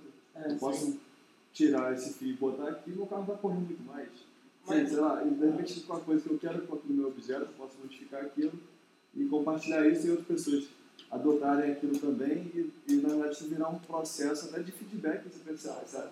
se a organização tiver inteligência suficiente para entender aquilo como se fosse uma resposta do usuário para realmente, como pesquisa mesmo, para desenvolver um produto melhor, com a necessidade do Quando essa é a realidade em parte, é viável, só que muito alto. Para você personalizar um carro no site da montadora, sai, não vou dizer que sai quase o dobro, mas é por aí. Se for personalizar se for no técnica, Não reais na oficina, não da montadora. Assim, tem coisa, por exemplo, o carro flex. Se você usa as duas coisas, a alta tecnologia, né, ou injeção eletrônica, um gatilho vagabundo o pessoal usava antigamente no carro, carburador, era uma bombinha na garrafa, o cara bombeava a gasolina, jogava no carburador, ligava o carro, o carro ligava como? Andava. Hoje o carro flex tem o quê? Tem que ter separada para fazer exatamente isso. Sai automático. Essa é a lógica da personalização. Quanto tempo se demorou para ser aceito, para começar a ser fabricado? É, é realmente um mercado muito fechado. Isso aí é uma, uma proposta extremamente distante do, é, da indústria, principalmente se a gente vê o nosso mercado. E esse, esse case, case do, do Caco aqui? Deixa eu achar aqui. Mostra em fotos. Ir na última foto. meio europeu com o mercado de fabricação americana. Assim. Algo em si? Hoje não sei. Tá aqui. Isso aqui já está no processo finalizado. Injeção eletrônica é flex. Por sua vez, o P147 é um caminhão reduzido. Se você pegar ele, Vou mostrar aqui então. ano Ele tá com. É, muito curto o fio. Entendi, tá bom. Se for coisa ruim. Acho essa foto aí que tá com problema. Então, é, o CACO é um coletivo de estudantes de design. Como construir uma marca de, de um coletivo é, coletivamente? É, esse até... Então, é justamente o que a gente também está conversando aqui. Então, a gente pensou em, primeiro no conceito. A gente, a gente fazia paralelamente reuniões físicas e essas reuniões físicas geravam tarefas e ideias que poderiam vir a ser executadas e que a gente levava isso para o plano virtual e faziam coisas virtualmente. Então, primeiro, primeira tarefa foi de dar um nome para o coletivo. Qual vai ser o nome desse coletivo? E aí a gente fez todo aquele processo de brainstorming, fisicamente, mas poderia ser virtualmente. Mas nesse caso aconteceu no ambiente físico e a gente definiu, vai ser Caco. E aí a gente falou, ok, como é que a gente vai trabalhar a identidade do Caco? Aí eu peguei esse aqui e fiz isso, como rascunho, tipo, Caco, pedacinhos de coisas formando uma coisa maior. Então fiz um grid maluco aqui e, ok, eu tenho essa proposta. Vê se vocês gostam. Aí tá. Aí veio alguém e mandou uma outra proposta. Aí, ok, eu tenho essa proposta para a identidade do Caco. Uma coisa não necessariamente teve continuidade na do outro. São ideias diferentes, completamente diferentes.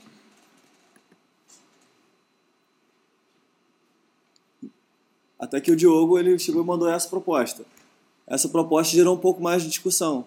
Até por, pela, pela proposta tipográfica, até pelo próprio personagem do Caco dos Muppets lá. Então a gente pegou isso aqui, ok, tem alguma coisa aí, vamos ver o que a gente consegue fazer em cima disso. É, tem na brincadeira.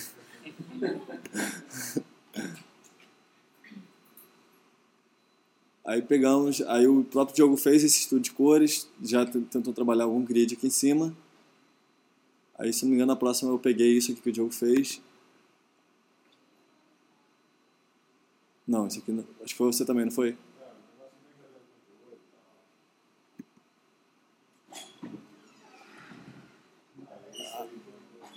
Eu peguei e fiz essa alternativa em cima daquele, daquela anterior que ele tinha mandado, já tentando dar, dar um acabamento diferente na tipografia, tentar fazer uma coisa mais é, contínua. E na verdade, como é que era o processo? A gente realmente a gente mandava o resultado final para a lista, tinha uma lista de discussão, a gente veio, ó, isso aqui está assim acessado, podia fazer assim, então toda aquela, aquela análise crítica da, do que a gente estava vendo e, e junto com isso ia também um arquivo editável. No caso do Illustrator tem essa possibilidade né, de você poder realmente pegar, baixar o Illustrator, modificar e enviar de novo e, e dar continuidade nisso. Então, com base naquilo que o Diogo tinha mandado, eu fiz essa proposta e acho que eu, e eu argumentei, não, tá. Aí alguém pegou a proposta que eu tinha mandado, fez um estudo de tipografias, de, de, de, de coisas, de assinaturas.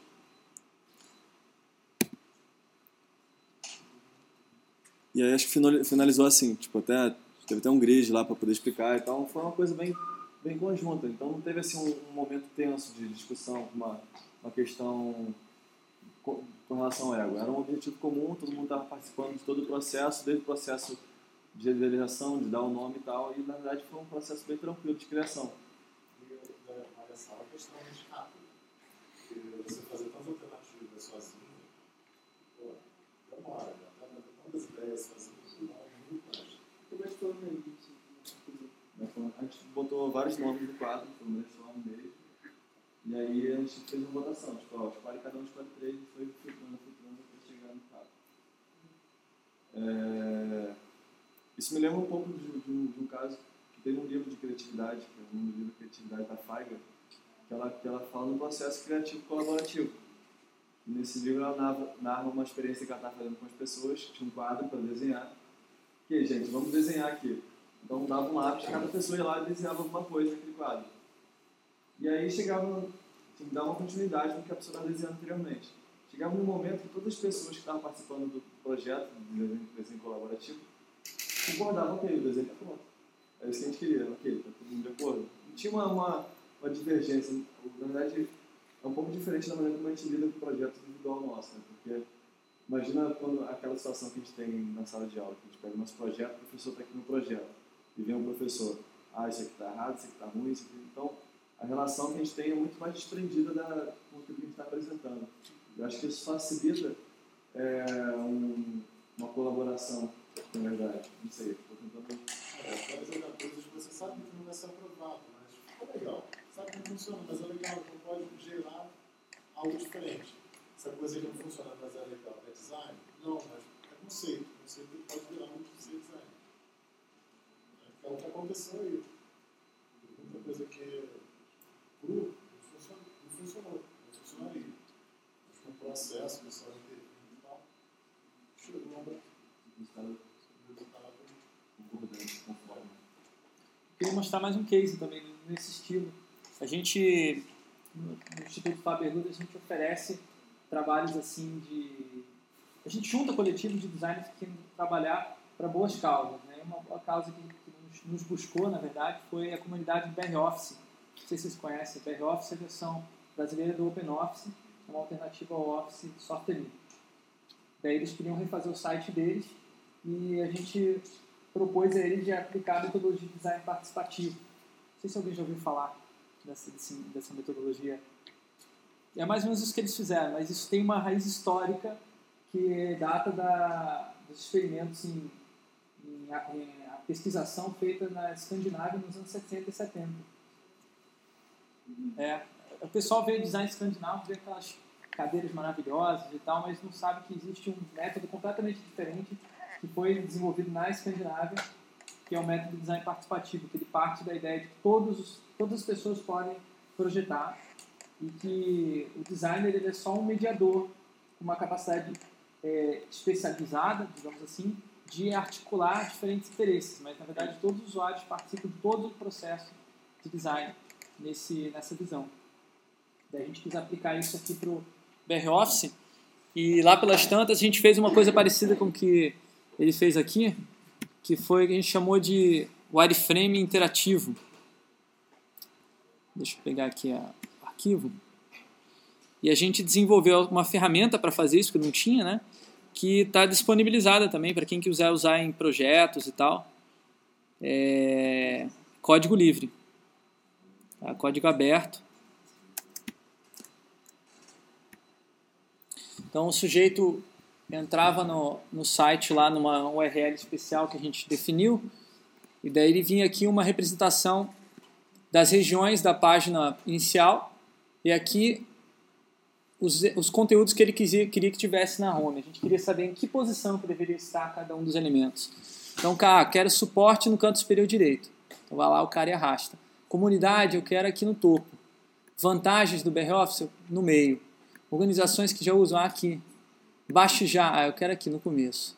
Não, peraí, peraí. Me enganei. Quero botar aqui o baixe já e a logomarca aqui. Faltou algo? É, faltou. Faltou, por exemplo, um contato. Então vai lá, coloco aqui. Comentários e assinatura, o pessoal colocava, ah, eu, eu escolhi isso porque eu acho que é, as vantagens é o mais importante. Botei no meio, né? A gente botou isso no site, abriu para qualquer pessoa que navegasse no site e pudesse preencher. Vieram 123 layouts né, básicos, frames básicos da primeira página, diferentes. Nenhum era igual. Fala, pô, como é que vai, vai analisar isso né, e gerar uma média? Poderia gerar uma média, né? Por exemplo, é, 80% dos usuários colocam o suporte aqui. Então, o suporte vai, ser o, vai ficar naquele lugar. Só que tem uma coisa que ia se perder nesse processo. Se a gente fizesse uma estatística simples de média, ia perder a relação que existe entre os elementos. Por exemplo, suporte está sempre do lado de comunidade. Sempre. Porque o suporte do BR Office não é uma empresa. É a comunidade, os fóruns de discussão. Então, esses, esses elementos têm que estar juntos. Independente se eles estão... É, o suporte aparece mais no canto superior direito e, o, e a comunidade mais no canto inferior esquerdo. Eles estão sempre juntos. Então, eles têm que estar próximos. Então, a gente fez uma, um, um esforço bem forte assim de, de avaliação desses, desses arquivos, dessas, dessas combinações, a gente pegou e anotou em cima de cada um dos. Desculpe. Aqui. A gente anotou em cima de cada um deles várias ideias né, que a gente sentiu que os usuários estavam querendo propor. Por exemplo, aqui, ó, o usuário está mandando. Tá, vê a logomarca, baixe já. Vê a comunidade, pede suporte para ela. Vê as vantagens, vê as organizações que usam. Então tinha um, um sentido. Né? Nesse caso, tinha outro sentido dessa outra configuração. A gente analisou cada uma das 123 combinações. Blá, blá, blá, blá, blá, blá, blá. blá. Não. Sei.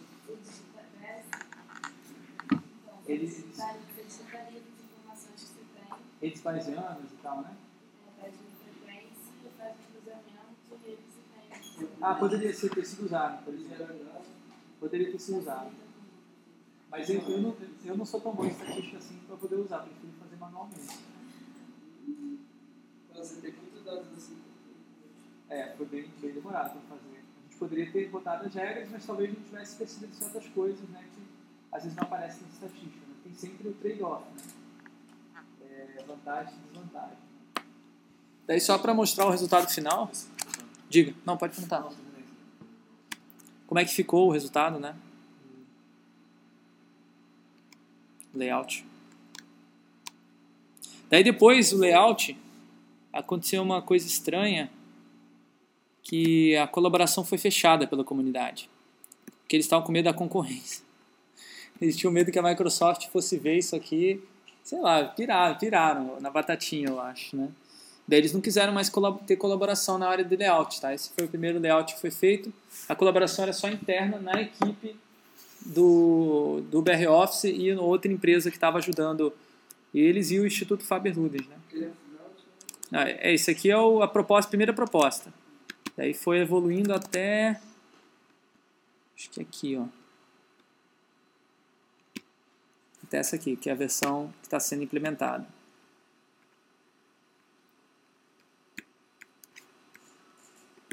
Então esse, esse, esse aqui tem os elementos que tinha lá, né? Por exemplo, falava do, das vantagens aqui no centro, o baixo já, o suporte aqui embaixo. Então a gente seguiu mais ou menos, mais ou menos o que a maioria dos usuários pediram. Mas é claro que não precisa ser exatamente a mesma coisa. Né? Hum, me lembrando um pouco do processo da BBC da Amazon. É, com certeza. A gente se baseou né? É. A BBC e a Amazon eles têm um projeto de inteligência que conseguem mensurar a média de, de acesso, de, de, de, de relacionar e cuidar dessas informações de maneira autônoma lá, eles conseguem facilitar um pouco da navegação do sistema. Então, me lembra um pouco desse, desse cruzamento que você fez. Aham. É interessante. A gente ficou tão empolgado que esse foi um dos primeiros projetos que a gente teve no Instituto, né? Que a gente falou, pô, vamos fazer todos os nossos projetos, vamos fazer assim. Vamos botar todos os códigos fontes, todas as... Vamos transformar o design em software livre, assim. Então, vocês entram na nossa página lá, todos os nossos projetos que são desenvolvidos, seja por alunos, seja por seja por piração de alguém que teve uma ideia no, no, no intervalo de uma aula, e seja qualquer pessoa que visite o nosso site pode vir lá e postar uma ideia. Então essas ideias ficam abertas aqui, ó. Projeto aberto. Aí qualquer pessoa pode vir se cadastrar, pode vir meter o B dele. Ó, esse último aqui é muito louco. Não gostaram da logo? Foi feita para a Copa? Então tá, então um projeto e uma outra. então um projeto de um, um, professor muito louco que a gente tem lá. Falou, ó, então não gostaram, então vamos fazer. Daí já tem a galera aqui, ó, discutindo valores que deveriam estar na logo. Aí o pessoal tá, tá debatendo para começar a fazer. Né? Então tudo baseado em comentários. O problema é que às vezes essa questão de ser só um sistema online prejudica, né? Um pouco a colaboração, né? A gente sente falta realmente desse contato pessoal, né? Mas tem muitos projetos aqui interessantes com essa característica de serem abertos. Então a pessoa vem aqui, ó, faz o registra, faz o login, dela já pode participar, postar textos como qualquer outro participante do projeto. Tá? Fica o convite aí para quem quiser participar dos projetos. Na verdade, a gente está querendo desenvolver uma metodologia nova de desenvolvimento de design que é totalmente colaborativa e que não depende de um autor só. Mas isso a gente vai discutir melhor na, na oficina do sábado, né? Isso. Cinco horas. Isso. É, vai ser uma oficina de direitos autorais e Creative Commons. Vai estar trabalhando bastante tema de colaboração, no caso, criação coletiva no mundo do design. Você pode confundir um pouco com relação a como é que eu registro o meu trabalho, como é que, eu, como é que são os direitos autorais do meu trabalho. Então, a gente vai estar discutindo muito mais a questão do design open source, aí, que é a questão a gente quer amadurecer mais e discutir isso com todo mundo. Acho que é Aham. bem relevante. Até porque a gente tem um projeto da, da Pauta Nacional Unificada, que é o PNU. Um desses temas é, é, é o Creative Commons, são os direitos legais do design. Esse debate é pertinente, assim, está em nível nacional, se, se alguém achar que tem mais. Que tem, se você tiver vontade de levar essa discussão para sua faculdade e tal, existe todo o material de suporte para que vocês possam, ah, como é que eu posso organizar uma discussão a respeito disso. Então, tem essa, essa possibilidade também de criar essa, esse, esse ambiente de discussão na sua instituição também. A intenção é justamente essa, da gente poder fazer várias discussões em vários lugares do Brasil e no final do ano, no ano design, a gente poder compilar essas informações e ver aí o que foi discutido em tais lugares, quais são os pontos legais dessas discussões. Então a gente consegue ter uma, uma evolução coletiva muito, muito bacana. No ano passado a gente discutiu sobre o papel do estudante na instituição e a gente conseguiu produzir uma, uma infinidade de materiais diferentes, vídeos, apresentações, palestras, oficinas, de maneiras pequenas, distribuídas, mas que depois somadas elas formaram um grande, grande acervo de informação e de, de consulta mesmo. Então foi bem interessante. É isso. Alguém tem, conhece algum case desse tipo também que quer mostrar? Compartilhar comigo? Então a gente podia passar pro jogo, né? Vamos fazer o jogo? Vamos fazer o jogo? Então tá. Eu falei que a gente ia fazer depois do jogo, deixa eu voltar lá nos slides. Eu tenho aqui também o Impresso. impresso.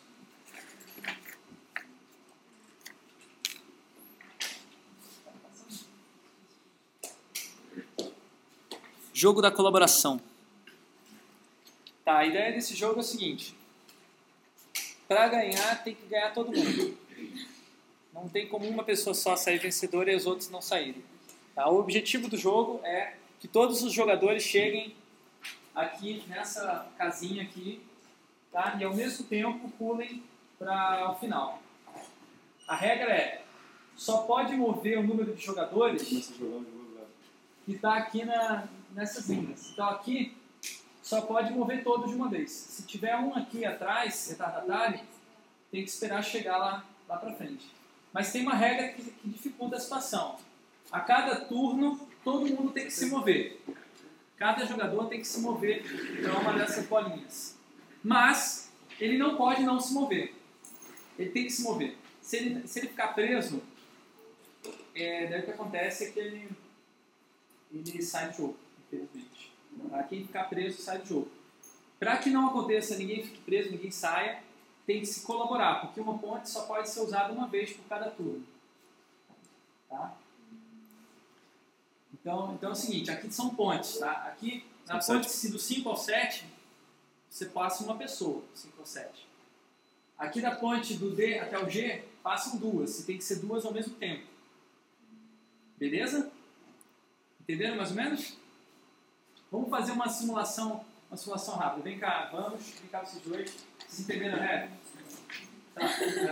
Chega aí. Vamos fazer uma simulação rápida. Põe a mão aí. Aqui pode ser? Pode ser, nos números. Só nos números. Não, chega desse lado. Chega desse lado. Tá? Então vamos lá, vamos começar. Primeiro turno, tá? Cada um tem que mover um. E a gente pode ficar os dois numa mesma casinha. Só não pode passar os dois pela mesma linha, tá bom?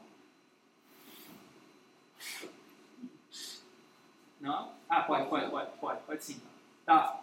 Segundo Só pode turno. mudar aqui se tiver três. Só pode esse se tiver três. Segundo turno. Tem que ir lá pra cima. Três. Olha lá, turno três aqui. Tô jogando. Como é que é o nome daquele jogo? Step? Step. É, Twister. Twister. Twister. Tá, lá. Terceiro turno.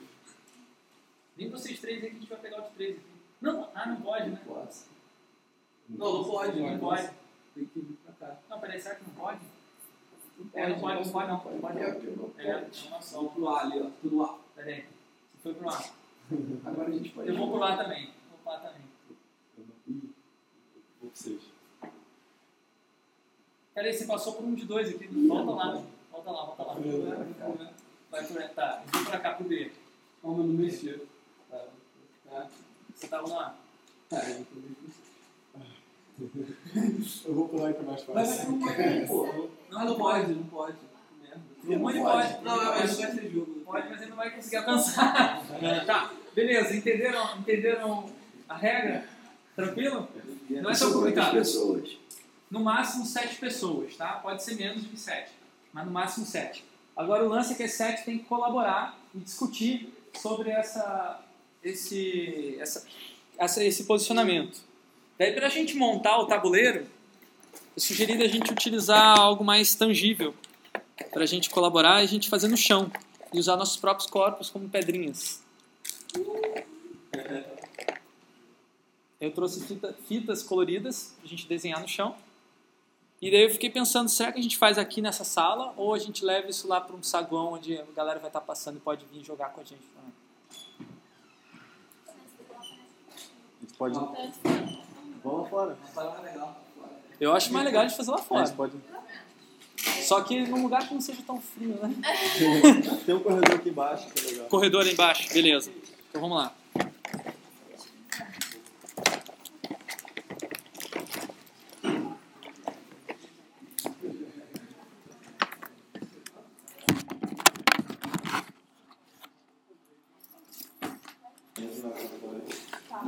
Aí, pessoal, como é que foi a experiência aí do, do jogo?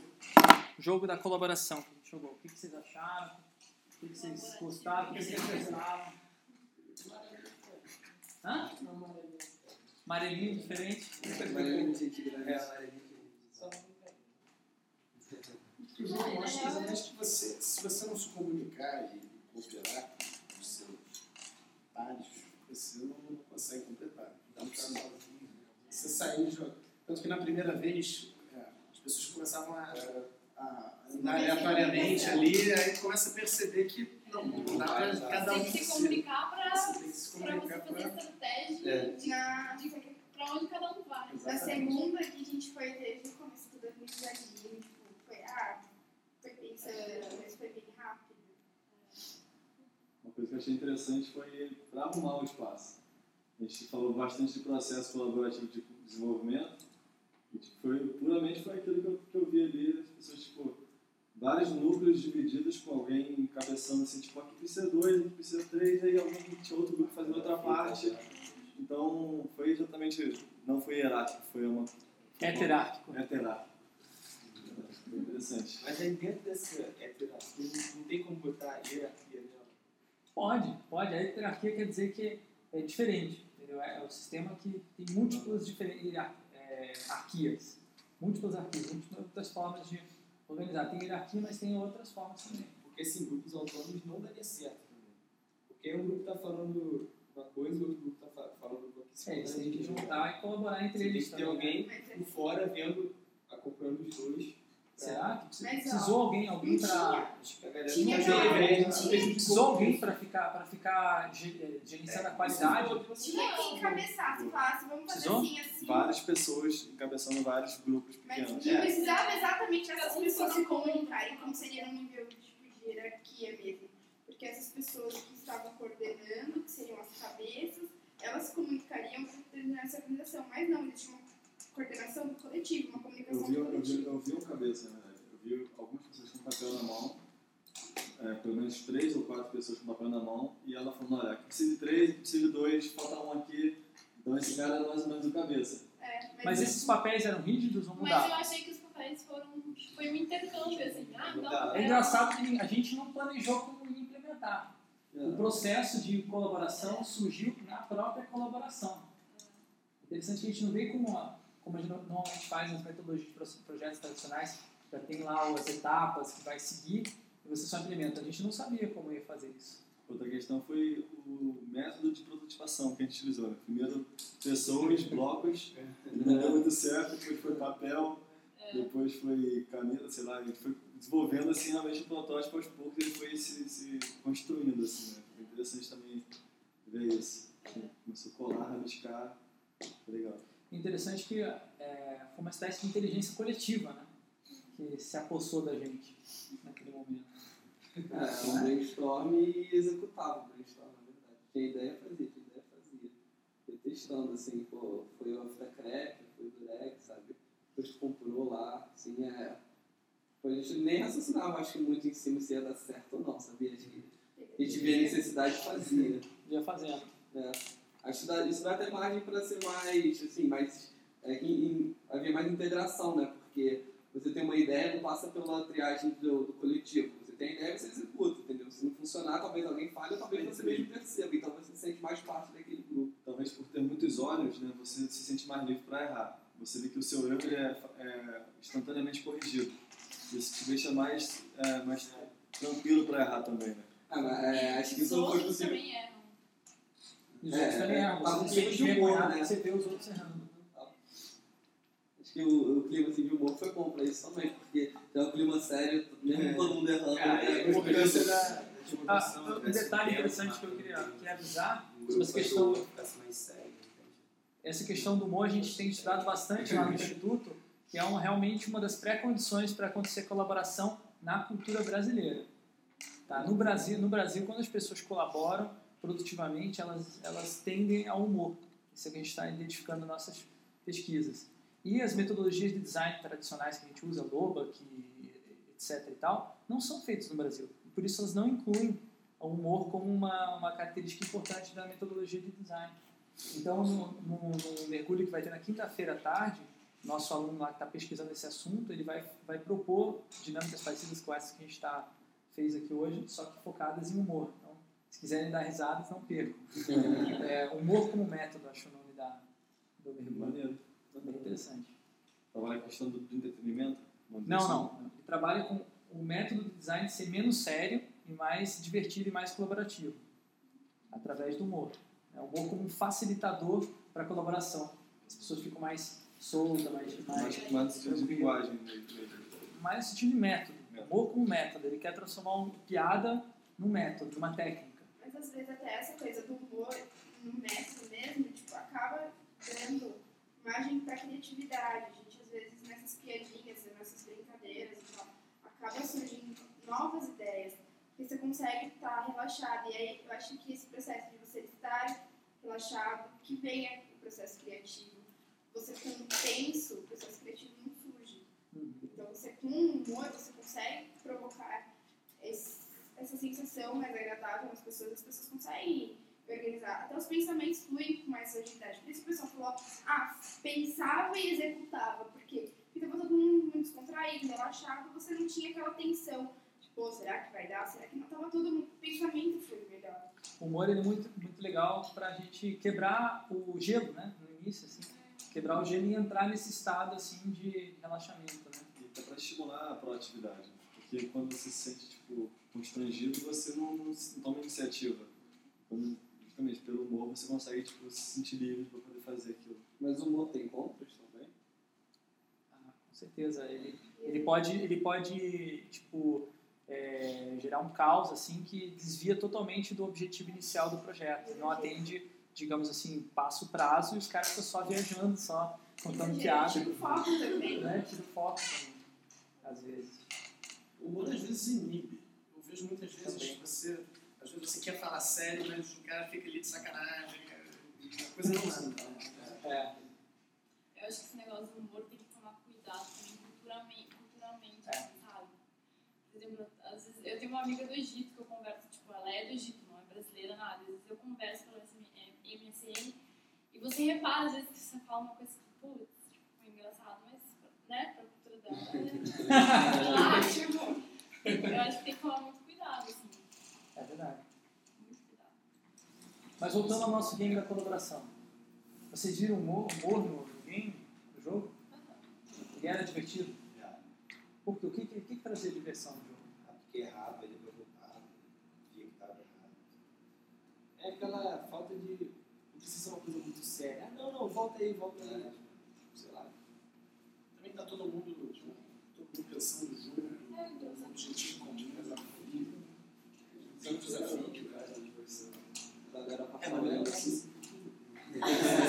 É, isso eu acho que foi o mais divertido, na verdade. né? A gente ter levado para um espaço Ah, inclusivo. eu tava, eu tava observando vocês brincando e aí o, passou um cara, eu perguntei pra ele o que que era, ele, não sei, aí passou, um- passaram dois caras conversando, não sei, acho que é tipo de beisebol alternativo. Esse alternativo. Faz muito sentido, você fica com base ali. Mas é parecido. né? Isso, isso é fácil achar na internet? Esse jogo, olha, foi bem difícil de encontrar esse jogo aí. Eu, eu, na verdade, eu queria dar essa palestra e fui pesquisar jogos de colaboração, que não tivesse vencedor. Todo mundo fosse vencedor. E foi muito difícil. Isso aí foi elaborado para uma dinâmica dentro de um curso para formar gestores cidadãos no, na, federa na, na Federação das Indústrias dos Estados Unidos. Tipo, um negócio bem específico. assim. Mas assim, você pode passar isso por pendrive? Pode, pode. Na verdade, está tá disponível no, no site. Se procurarem Collaboration Game, vocês vão encontrar isso aí. No site do Faberlu. O site da Fabermudas, lá, no, no, inclusive, não mostrei para vocês, mas nós temos um guia colaborativo, que é um link com informações que todo mundo pode postar lá dentro. E tem uma seção de métodos. Daí, dentro lá da seção de métodos, tem jogos de design. Dentro de jogos de design tem esse jogo. Esse jogo. E outros também. né? E acho que também pelo fato de não ter ninguém se regulando, né? Tipo, nós mesmos somos nossos, nossos próprios juízes. A gente assimilou as regras, tipo, ó, isso não pode. Tipo, Não tinha alguém, tipo, opa, você errou, tá fora. Isso deixa muito mais à vontade pra você. É, tocar. Não tinha ninguém querendo o seu. Não, ninguém queria colocar a regra acima do- da, da diversão. É porque às vezes eu, eu notei que a gente às vezes é, jogar, tinha gente que não andava num determinado turno. É, não. Você chamou o cara nem pra cá e pra cá. É, tipo, É porque não tem só um vencedor, né? São Pois todos, é. então aí O lance é divertir. A regra, a regra é de menos, o mais importante é se divertir, né? É o único roubo que ninguém perde nada. Porque na verdade esse jogo é impossível, né? Não, É interessante que o pessoal ficava preocupado em cuidar do outro para que o outro não perdesse. Enquanto nos outros jogos a gente fica tentando acabar com ele, né? não tinha nenhum ninguém roubando, do tipo, ah, peraí que agora eu vou primeiro, não sei o quê. Pois é, É porque naquele final você tem 17 ninjas. Então, no final mesmo. tinha que dar todo mundo. Tinha que estar todo mundo. Se alguém morrer, já era. Mas tinha um pessoal que eles não participaram participaram da, da primeira etapa, da primeira conversa, na hora que a gente estava gesticulando as pessoas e tal, na hora que você falava, ó, acho que você tem que voltar. Ah, não quero voltar não. Ah, não vou voltar não. Não, mas Ah, são pessoas que não tinham participado da discussão sobre colaboração. É, E daí as foram pessoas jogar. queriam participar. As pessoas que foram jogar, tipo, algumas delas ficavam meio travadas, tipo, ah, mas eu não vou voltar, porque eles não entendiam que tu, pra, pra ganhar tinha que chegar todo mundo no final. Aham. Eles não queriam voltar por, por eles mesmos, né? Mas eles É. não sentiam que isso era necessário para o grupo. É. Isso num, num projeto de design às vezes é bem importante. Tipo, a gente está com ideias lá na frente, não sei o que, super avançadas, mas tipo, a galera não tá todo mundo nesse nível. Então Não você tá tem que, de, de uma certa forma, voltar um pouco atrás das suas ideias para frente para que possa fluir. É, e na verdade, eu acho que a colaboração é, na verdade, um problema cultural. Porque acontece? As pessoas não, não estão habituadas a, a, a colaborar, a ceder o seu conhecimento, a ceder as suas habilidades para uma coisa maior. Então, nesse caso aqui, a gente já estava discutindo isso, já somos pessoas que têm interesse nisso que nos predispomos a colaborar. Mas se você pega assim, uma instituição que, que tem todo uma, uma, um lado privado, tem toda uma informação ali, para ela entender que ela colaborando com o mercado, ela vai estar recebendo muito mais do que ela está dando, é muito difícil. Então, esse papo, todo, todo esse preparativo, essa sintonia que a gente vai criando ao longo das discussões, né, que tem um, um processo difícil de você educar os, os gestores da empresa assim, tinha entenderem isso. de direitos autorais também, né? Até onde eles são viáveis. Pois é, eu lembro daquele livro Economics. Tem uma mineradora e ela queria explorar uma área enorme que, que, que, ela, que ela achava que tinha uma, uma riqueza ali. E todos os geógrafos da, da, da mineradora não conseguiam traçar um plano de, de, de- de exploração. O que ela fez? Ela- Ela abriu todo, todas as informações da internet e falou: quem que conseguir achar, definir um plano aqui para a gente fazer, ganha tantos por cento. Pô, deu mais de 150, sei lá quantos mil projetos de- diferentes, sendo que um era perfeito, o cara conseguiu fazer exatamente o que os caras precisavam e tipo a empresa conseguiu achar todos os pontos de extração exatos assim através de um sistema de rastreamento que o cara fez e tipo foi perfeito, sabe? Então assim ela deu uma coisa para o mercado e recebeu muito mais, sabe? Nesse nesse esquema acho que que tem que tomar um pouco de cuidado com o trabalho, valorizar o trabalho das pessoas. Por exemplo, eu tenho uma rede de profissionais trabalhando, competindo para poder me dar uma informação e é importante que eu, que eu valorize a todos, como no concurso de design que a gente tanto reclama. Então, é importante que eu dê para cada um um pedacinho, pelo menos aquilo, é o mínimo que ele já está empregando de esforço, e para aquele que realmente se- conseguiu atingir o objetivo, ter a, a recompensa prometida. Acho que é mais ou menos essa, essa mecânica, eu acho interessante assim, ser pensado.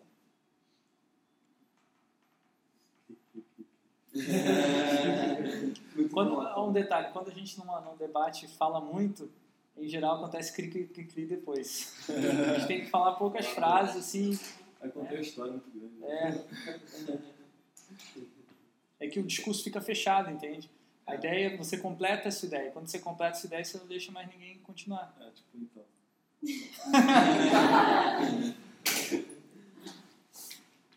Agora, como é que a gente aprende essas técnicas de colaboração? Colaborando. É. Tipo, a gente desenvolveu uma metodologia de colaboração colaborando. Então, isso significa que não dá para você especi- especificar? Isso é uma, é uma questão que me pega bastante na minha pesquisa.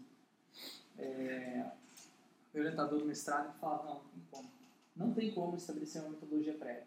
A metodologia é só ad hoc. Só na hora que estiver rolando que vai ser desenvolvido. E eu insisti, não, mas como é que alguém que está começando vai aprender? Ela vai ter que passar todas as experiências colaborativas que eu tive que passar para poder saber um pouco como lidar com isso. Como é que a gente externaliza esse conhecimento tácito de saber colaborar de, de, uma certa forma sistematizada? Eu acho que deve ser possível. Eu não consegui ainda. Na verdade, o problema problema está em você ter voz, né? As pessoas não querem escutar aquilo, que- aquela experiência sua, elas não acreditam em você.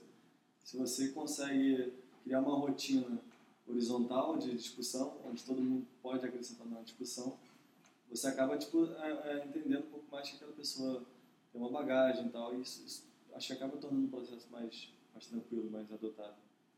E, e, e já existe pesquisa né, nesse sentido, que o, colega do pesquisa, ele fez, ele desenvolveu uma metodologia para desenvolvimento de software baseada nesse modelo 3C que eu tinha de colaboração. Uhum. Tudo, voltado para a colaboração. É uma metodologia de desenvolvimento é um processo. Né? É, existem. Eu tenho um livro aqui, ó, bem, bem bacana que eu trouxe para mostrar alguns métodos e técnicas colaborativas, tá? Isso aqui é para workshop participativo. Você junta uma galera e pede para elas construírem algo. É, o legal do, do livro é que ele é bem hands-on, assim, não tem nada de teoria, só prática, praticamente. Então ele fala assim, é, como fazer para lidar com uma, um debate com pessoas que são é, dominadoras da discussão, pessoas que ficam toda hora querendo pedir a voz e não deixam os outros falar. Aí ele dá umas dicas, assim, tipo, quebra as pernas do cara e pergunte a galera se ele deve continuar a falar sobre esse assunto ou não. Devemos continuar nesse assunto ou não? Fala que é aquela pessoa, mas tipo, é, sabe, técnicas bem sacanas. Ou tipo, quando alguém te fizer, você é um mediador e alguém fizer uma pergunta para você, sempre devolva para a galera. É falar, ó, fulano perguntou isso aqui, o que, que vocês acham e tal. Umas dicas bem sacanas, assim, de moderação. Ou então, como usar o espaço que você tem disponível, tá? Discute para que, que vantagem, que situações deve usar o chão. Por exemplo, o chão é legal quando você tem um grupo de pessoas que é, tem bastante sofre bastante preconceito cultural. Então essas pessoas se sentem abaixo de outras pessoas da sociedade. Então se você senta no chão junto com ela, você mostra que você está no mesmo nível. Tá? E agora tem um, tem um porém, né? As pessoas que são mais idosas e tal, têm dificuldade de articulação, sofrem bastante com isso. Técnicas de votação, prós e contras, como que pode ser feito, bota na parede, não põe na parede, é, dicas, dicas para evitar o cara falar, falar demais. Bem interessante esse livro. Esse, esse, esse livro é uma, uma das técnicas, são técnicas que foram desenvolvidas dentro de uma área chamada é, planning, Rural Planning, Participatório Rural, rural Planning.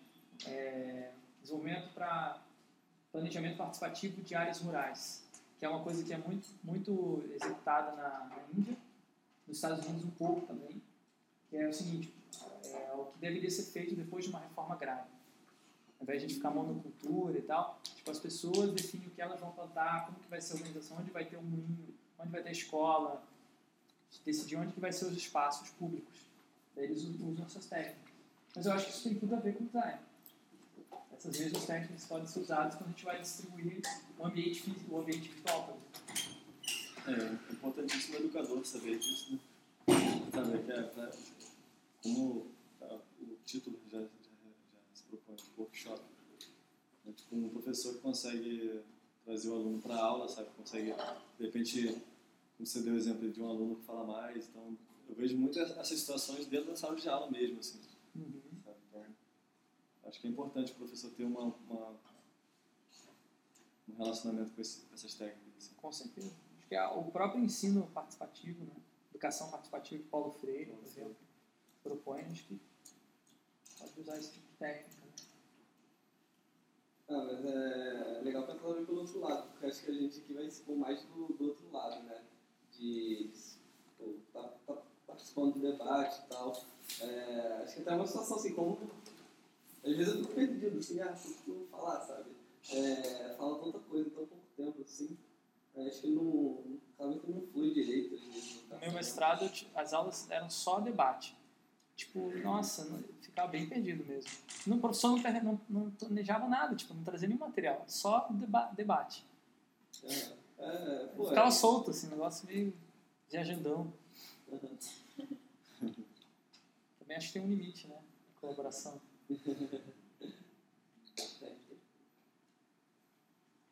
Acho que na, no caso de como aluno, não sei, a gente fez um workshop de teatro, foi bem interessante ver como você está falando de que a gente fala muito, de repente a questão de ter foco no que você quer falar, enquanto você tem um foco em uma coisa, daquilo que você está falando, você conseguir manter vários focos, para que você, no caso de, de querer sair desse foco e ir para outro, então de repente você trabalha com o conceito de focos no discurso, você possa ir permeando esses focos e não perder a linha de raciocínio. né? É, que é legal. E até de repente vai casar com algumas técnicas ali. Você está falando alguma coisa, e você está alguém te interrompendo, aí você quebra o cara e volta pro foco, sem tirar o foco da cabeça. É, é bem difícil fazer isso.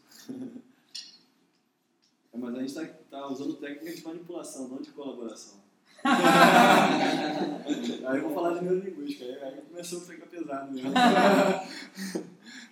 Pois é, quando ideia que é uma colaboração da manipulação. Caixa de pão. É, a, a colaboração é, para inglês ver, né? Parece que está colaborando, na verdade você é só um engrenagem no meio da máquina.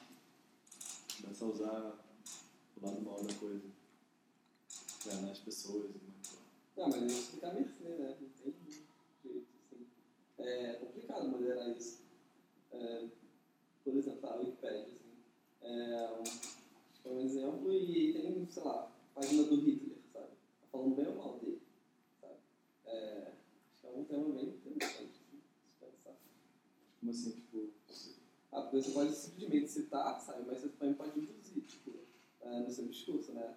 É, pode ir lá deixar que ele matou tantos, ou que, tipo, ele trouxe melhorias para a Alemanha, sei lá, sabe? É, isso influencia também. Por exemplo, já que a Wikipedia é uma referência que muita gente usa, ali pode estar formando também, né?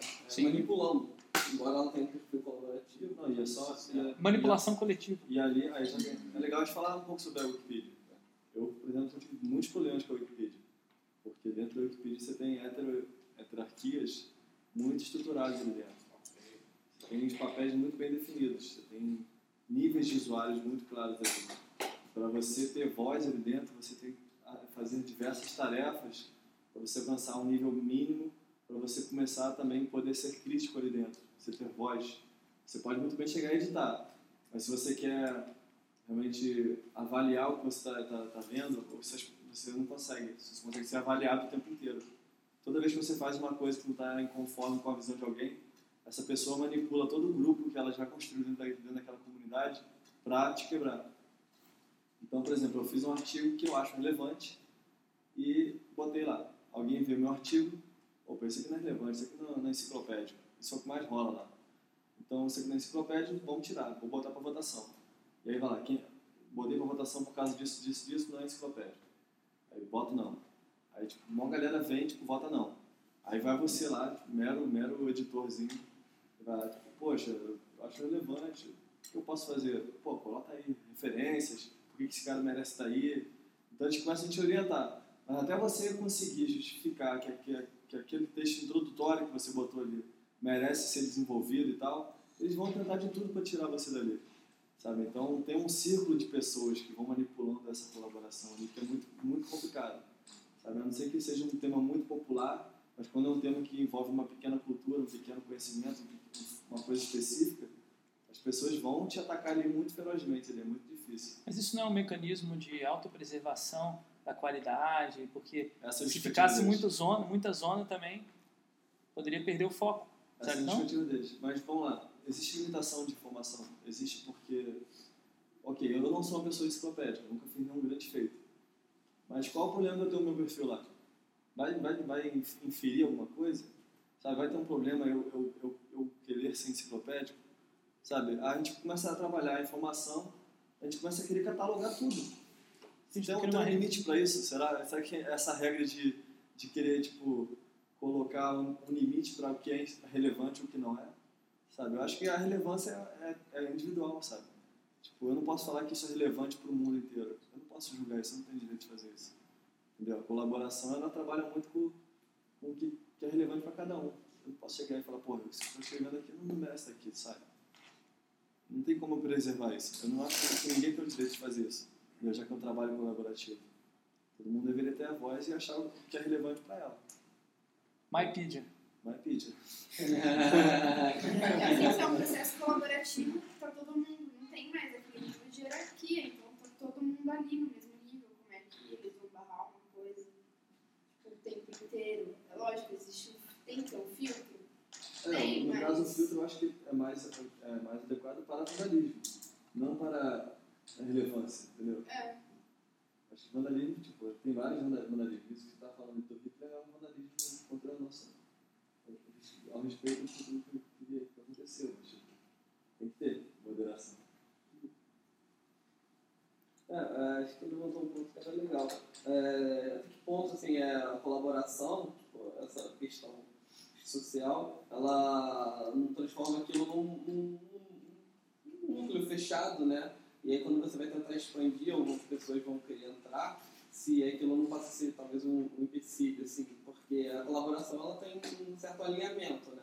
Quando a gente desceu, quando a gente saiu da sala, todo mundo ficou perdido, não sabia nem para onde ir. Sabe? E a partir de que a gente estava mais assim, começou a se conectar, todo mundo desceu, começou a mostrar material, aquilo ia se conectando. E aí quando chegavam pessoas de fora, que não estavam tão alinhadas quanto as pessoas já estavam colaborando, é, como é que fica essa fronteira, né? Porque isso naturalmente cria uma barreira. Assim, a, mesmo a, a proposta não, é, não ter barreiras, assim, a pessoa chegar lá e ajudar, é, já criou-se uma barreira pelo próprio alinhamento.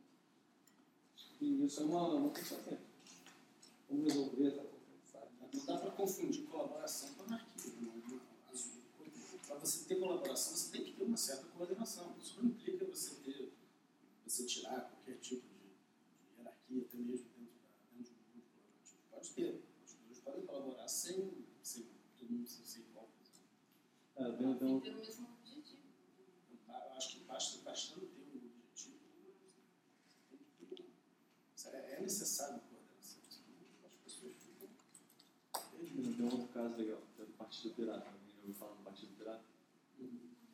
Não. O Partido Pirata é um partido político pirata, feito por pessoas da nossa idade, assim, geralmente estudantes de tecnologia de informação, hackers ou não. Tipo, eu achei interessante, assim, eu comecei a ver algumas coisas no Twitter, aí eu pesquisei um pouquinho mais, eu vi que eles têm toda uma fi- filosofia de, de open source, de colaboração e tudo mais, e eu fui me interessando mais pela organização deles. Ok, aí eu fui no, em alguns eventos que eles organizavam, que eles participavam, são eventos que falam geralmente de, de direitos autorais, open source mesmo, e aí eu vi que eles têm uma, uma não organização. Na verdade, eles não, não existe uma pessoa de porta-voz, não existe alguém maior que ninguém. Na verdade, é totalmente horizontal. Então, por exemplo, chega um jornalista, quero fazer uma entrevista com o Partido Pirata, com quem eu posso falar? Aí eu falo, poxa, é, você pode falar com fulano, pode falar comigo. Ok, então vou fazer uma entrevista com você. Ok, então só um instante, aí você, você tem que mandar um comunicado para a comunidade. Olha, tem um jornalista tal querendo fazer essa entrevista comigo, posso representar o, o partido? Aí é, um- as pessoas questionam ou não, você tem o direito de voz daquela comunidade. Então, na verdade, eu não vejo a intenção deles de fazer um partido político, de você ter deputados e tudo mais. Na verdade, é um partido, se, talvez, não sei qual é o objetivo deles, também não sei, não entendo totalmente. Mas eles funcionam exatamente nesse modelo horizontal e tem lá seus problemas também. O pouco tempo que eu participei da lista de discussão deles, eu vi que tem, tem usuários eles fazem algumas ações que divergem das ações dos outros usuários. Por exemplo, ele vai lá no chat, que eles têm lá uma periodicidade, e apaga tudo, sem querer.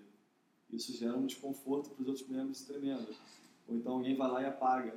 Então vê uma pessoa maldosa mesmo, entra no grupo só para sacanear e, e fazem sacanagem. Então, ao mesmo tempo que tem essa liberdade toda, tem que ter também um, um plano para recuperar a informação, para poder reverter o, a, o que as pessoas fazem de errado. A gente, a, gente, a, gente, a gente fez um pouco disso ali. A gente montou uma estrutura, a estrutura estava encaixada um pouco diferente do que estava no papel, e alguém foi lá e tipo, rearrumou aquilo de maneira simples. É mais ou menos isso, só que com informação. Acho bem interessante como isso funciona. Eu cheguei atrasado, mas assim, já foi pensado sobre para que, que serve a hierarquia. É, acho que ela tem uma função boa assim, de, de tornar as coisas eficientes né, em relação a tempo e talvez até qualidade. Assim. Mas quando ela se torna muito grande, a gente também discutiu isso, né? ela pode ficar ineficiente. É, isso que é por isso que a hierarquia, a hierarquia hoje ela está sendo modificada, assim, atualizada para a heterarquia. Né? Que é, é, Eu trabalho no órgão público, sou estagiária no órgão público, e você vê, tipo, o nível de hierarquia realmente não funciona. É tanta gente, tipo, tanta gente para mandar em tanta gente querendo, sabe? Vai tanta estrutura que o estagiário não tem nem no rodapé. Então, a hierarquia é, e não funciona. Porque aquilo que sai lá, ah, chega a ordem lá de cima que vai fazer isso, aí vai passando. A hora que chega lá embaixo, tipo, não tem mais, você já não tem mais a essência do, da- do projeto. Aí a hora que volta o projeto, ninguém, não tem quem vá lá e explique para aquele de cima, para dizer, olha, o projeto foi feito por causa disso, disso e disso. Ele acha que ele passou a ideia, a ideia fluiu e que voltou aquele, aquele hierarquia, não- hoje em dia, tipo, em alguns setores pode até que ainda funcione, mas na maioria se torna decadente, você perde a essência de muita informação, além de você atrasar tudo. Porque você depende da resposta do outro para subir para subir de novo o resultado. Você depende que aquilo, que aquele fale com aquele para descer o projeto. pessoal diz que a hierarquia hoje é o principal motivo da falta de inovação das empresas. Né? Elas. Inicialmente elas são pequenininhas, tipo Microsoft, Google e tal. Eram pequenininhas, aí tinha muita inovação no começo porque era rápido, não era burocrático. Cresceu, ficou um monstro, daí não consegue mais circular a informação ali com velocidade para gerar inovação. Acaba dependendo desses, desses nós, desses gargalos aí, do, desses gargalos do sistema. É, é super complicado trabalhar com esse sistema. Perde toda. Acaba aquela sensação, o projeto pronto, ah, legal, nossa, ficou bacana. Aí a que chega lá, tipo, caramba, não, não era isso que eu queria. Porque você perdeu toda a essência da informação ali no meio do Né? telefone sem fio? É, mas é bem isso, tipo, hoje em dia, o setor público é isso, telefone sem fio. Porque quem pode mais manda e vai indo, vai passando. É uma coisa que eu faço é sempre envolver as pessoas no processo de criação. Porque apesar de eu saber exatamente o que eu quero fazer, qual é a solução que eu penso, eu chego, eu, cada etapa do projeto eu, eu vou mostrando, olha, tem isso aqui, pretendo fazer aquilo ali. Vou discutindo com a pessoa que vai realmente aprovar esse, projeto. Eu tento trazer o cliente, eu tento trazer as pessoas que estão participando para dentro do projeto, para que não haja um momento de decisão, haja um, momento de, de avaliação, avaliação contínua do projeto. Então, assim, órgãos, tipo, onde eu trabalho, as pessoas, elas têm uma mente ainda muito fechada em relação a isso. Na verdade, as pessoas são bem mais velhas, tipo, elas já estão lá 20 anos e elas não querem mudar isso. Entendeu? Então, e outra, eu passo pro meu chefe ele nem sempre vai passar. Eu não posso ir lá e defender. Ele fala, ó, vai lá e faz isso. Aí eu não posso chegar nele e falar, ó, fiz isso por causa disso e disso. Às vezes até passo, mas na hora de levar para a pessoa está acima dele, ele não justifica aquilo. E aí isso se perde, porque alguém acha que mandou de um jeito e foi de outro. Porque a informação se perdeu no meio do caminho. As pessoas não querem mudar. Porque elas estão ali, elas estão acomodadas desse jeito. E elas acham que isso funciona. É, informação no meio colaborativo, ela às vezes se torna muito, muito grande, né? É, muito pesado, assim, densa. Não, não densa, tipo, muito volume mesmo, sabe? E aí eu acho que a informação por si só, ela não, não necessariamente é, é importante. Acho que o legal é o conhecimento. É quando você tem a informação, pensa em cima daquilo e assimila. Então acho que a, um dos desafios da área de da col- colaboração é, é que se tenha conhecimento ali, porque acho que informação é muito fácil, entendeu? Mas eu acho justamente as discussões que são geradas pela, pela ideia da colaboração, ela faz com que as pessoas reflitam. Não é uma coisa que vem informação fechada. Várias pessoas refletindo sobre um assunto, produzindo uma certa coisa, gera uma reflexão geral e quem vê aquilo vai abordar isso de forma geral e vai pensar sobre o assunto. Pô, será que a opinião do fulano? E às vezes a pessoa tende até a pesquisar o assunto, falar, não, deixa eu ver se é isso, quem que é, qual a opinião que está. Essa história do colaborativo, ele gera uma reflexão muito maior do que quando a informação vem fechada para você. Então você acaba guardando melhor isso, as informações.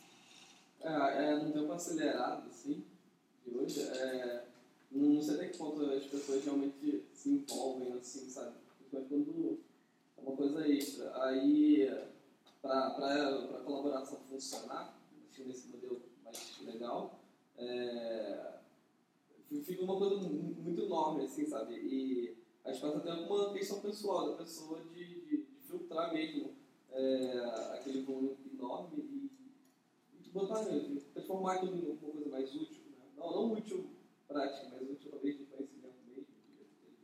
Eu acho que assim, um dos modelos que a gente tem hoje, tipo, muito colaborativo que as pessoas usam demais é fórum.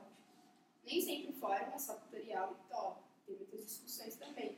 Se a pessoa vai atrás, é porque ela está atrás daquela informação. Não é que aquilo vai passar batido para ela. Se ela chegou ali, é porque ela estava procurando aquilo. Então não vai passar disperso. Então, o N-Design é um grande projeto colaborativo. né? A gente está organizando, tentando organizar o próximo N-Design. A tudo que a gente vai conseguir. mas é muito difícil você engajar pessoas para fazer ações de maneira colaborativa. A gente não vai ganhar nada fazendo isso. Não tem uma recompensa monetária, tipo, é muito investimento que a gente coloca. A gente tem uma recompensa muito mais emocional. Então, é muito, aí eu queria levantar a questão que é complicada. Como é que você engaja pessoas num projeto colaborativo? É, essa questão, para mim, é uma das questões mais fundamentais. Assim. E eu acho que, para mim, eu penso, filosofando um pouco a respeito, eu acho que tem muito a ver com relacionamento, tem muito a ver com, com, a maneira como você fala, com a maneira como os valores estão transmitidos para essa pessoa. Para que essa pessoa ela ela está consciente de, de, de, de, qual a importância daquilo para ela. Será que aquilo é importante para ela de verdade? Ou seja, estamos falando de relevância de novo. Então, não sei, como é que a gente pode trazer as pessoas para um projeto colaborativo? Isso é muito complicado, assim. Eu que pensar bastante a respeito disso. Eu, inclusive, na, na, em organizar um design, eu vejo muita essência disso, assim, borbulhando. Eu tento sempre identificar o porquê que, tá, que é tão, tão fervoroso isso nas pessoas, sabe?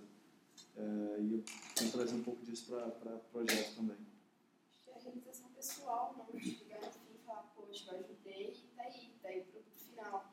Não é monetário, é emocional mesmo, é realização pessoal.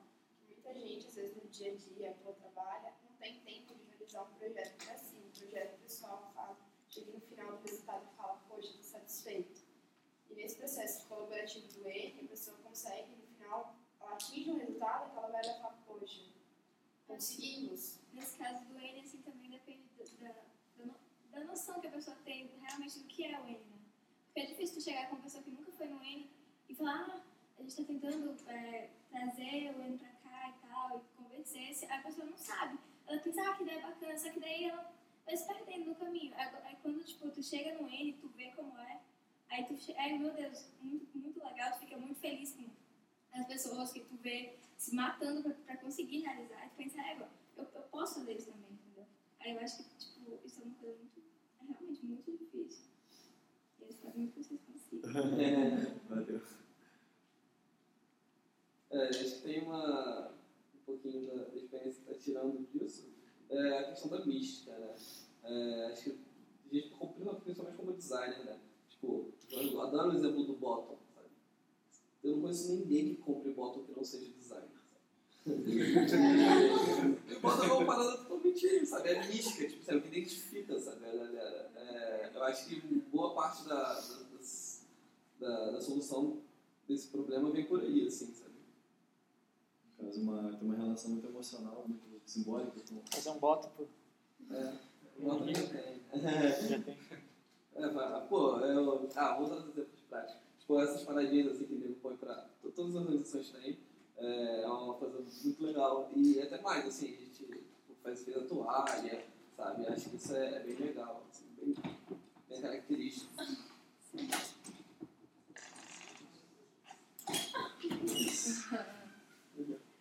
É, agora, até a pessoa chegar nesse grau de, de afetividade, sabe, com o produto, com o objeto, é, eu acho que é um caminho, assim, realmente, uma barreira que é difícil de, de romper, sabe? Para muita gente, um objeto não significa nada. Assim, aliás, vamos supor, tem um designer, que não é designer, um bottom não significa nada, sabe? E, e, o que vai transformar ela numa pessoa que se identifica com bottom? Aí, eu acho que essa fronteira que é mais, mais Eu acho que a gente está tá, tá tangibilizando um pouco da, da, da, do sentido do status. Você faz parte de uma coisa, um projeto que te dá um certo status por estar fazendo parte daquele projeto. Isso talvez seja um pouco relacionado, até para justificar essa, essa motivação. Você tem um símbolo que identifica um projeto, você acha, acha que aquele projeto ele, ele te coloca no contexto legal, se sente bem fazendo parte daquele projeto, você vai querer fazer parte desse projeto. Eu não sei se seria status, mas seria mais a palavra realização, né? Acho que realização é mais ampla e é, abrange, sim, sim. Mas a, a ideia é que se você usar ferramentas colaborativas, você vai se tornar colaborativo? É isso? Tipo, se você usar bottom, você vai virar um designer? Não, não, não. É, isso seria tática só para agregar. É, porque eu acho que uma das barreiras, por exemplo, se a, se a, por exemplo, velho, né? se, a, se a Wikipedia ela cria essas barreiras de usuários, de níveis de usuários, entendeu? é, acaba que cria uma repulsa, de repente, de uma pessoa que escreve muito bem e não consegue entrar no meio. É, e, e, assim, eu, como é que elimina essa fronteira, ou deixa essa fronteira mais suave, né, mais, mais tranquila? E aí, talvez, esses, é, ou objetos fixos, ou outras coisas, assim, talvez não materiais, que criam identidade. Pô, acho que essas que esbarram um pouco com a identidade visual mesmo, assim, Identidade, talvez seja isso. né? Personalidade. Identidade é importante para colaboração, então a pessoa tem que se identificar com um grupo para colaborar para esse grupo. Mas e se a identidade ela, ela não é previamente não existe, né? Tipo, você vai como o caso do Caco Caco Rio, né? Caco Design. É, aquele, aqueles projetos não existia identidade antes de dele existir. Eu acho que a A identidade foi construída. Da pessoa ser pessoa proativa. Antes de identidade ainda as pessoas que construíram. Ah, mas Ela- aí ela as foi pessoas- uma- Ele surgiu de, de uma identidade coletiva. Ah, entendi. Na verdade, as pessoas se identificavam de uma maneira e elas exporam é, essa identificação coletiva delas da, daquela maneira. Ah, entendi. Eu acho que a questão que ele levantou aqui é da, da identidade é tipo é, eu me identificar com aquele grupo e, e eu conseguir ser visto como indivíduo naquele grupo. Porque apesar de você estar fazendo parte de um grupo maior, você não gosta de perder sua identidade. Eu acho que essa, esses elementos te, te dão uma certa personalidade. Isso eu acho que Acho que Ali, ali funciona. É, isso favorece que você sinta vontade mais uma vez para poder colaborar também. Mais ou menos você quer usar um bottom, mas os votos que você tem são diferentes dos outros das outras pessoas. Cada um tem sua coleção de Você bota um bota num lugar específico, outro bota no pé. É. Eu acho eu estava pensando em outro conceito aqui. É, o conceito do Foursquare, que é o conceito de medalhas. Que é um conceito legal de você trabalhar a colaboração. Você tem recompensas, né, não recompensas em níveis de usuário. Também trabalha um pouco com, a questão de níveis. Mas a, as medalhas, elas te dão novamente essa, essa, recompensa, com esse status e tudo mais. Mas aí você não está induzindo uma colaboração que não seria espontânea, porque eu acho que o que dá a característica para uma colaboração fluir é a espontaneidade a proatividade das pessoas. A partir do momento que você cria esse tipo de recompensas, e aí eu já não sei até que ponto isso é tão colaborativo, até que ponto essa pessoa está disposta a colaborar ou por um status, para dizer, poxa, eu estou ocupando tal lugar. É, mas daí você Não pode ser as duas coisas?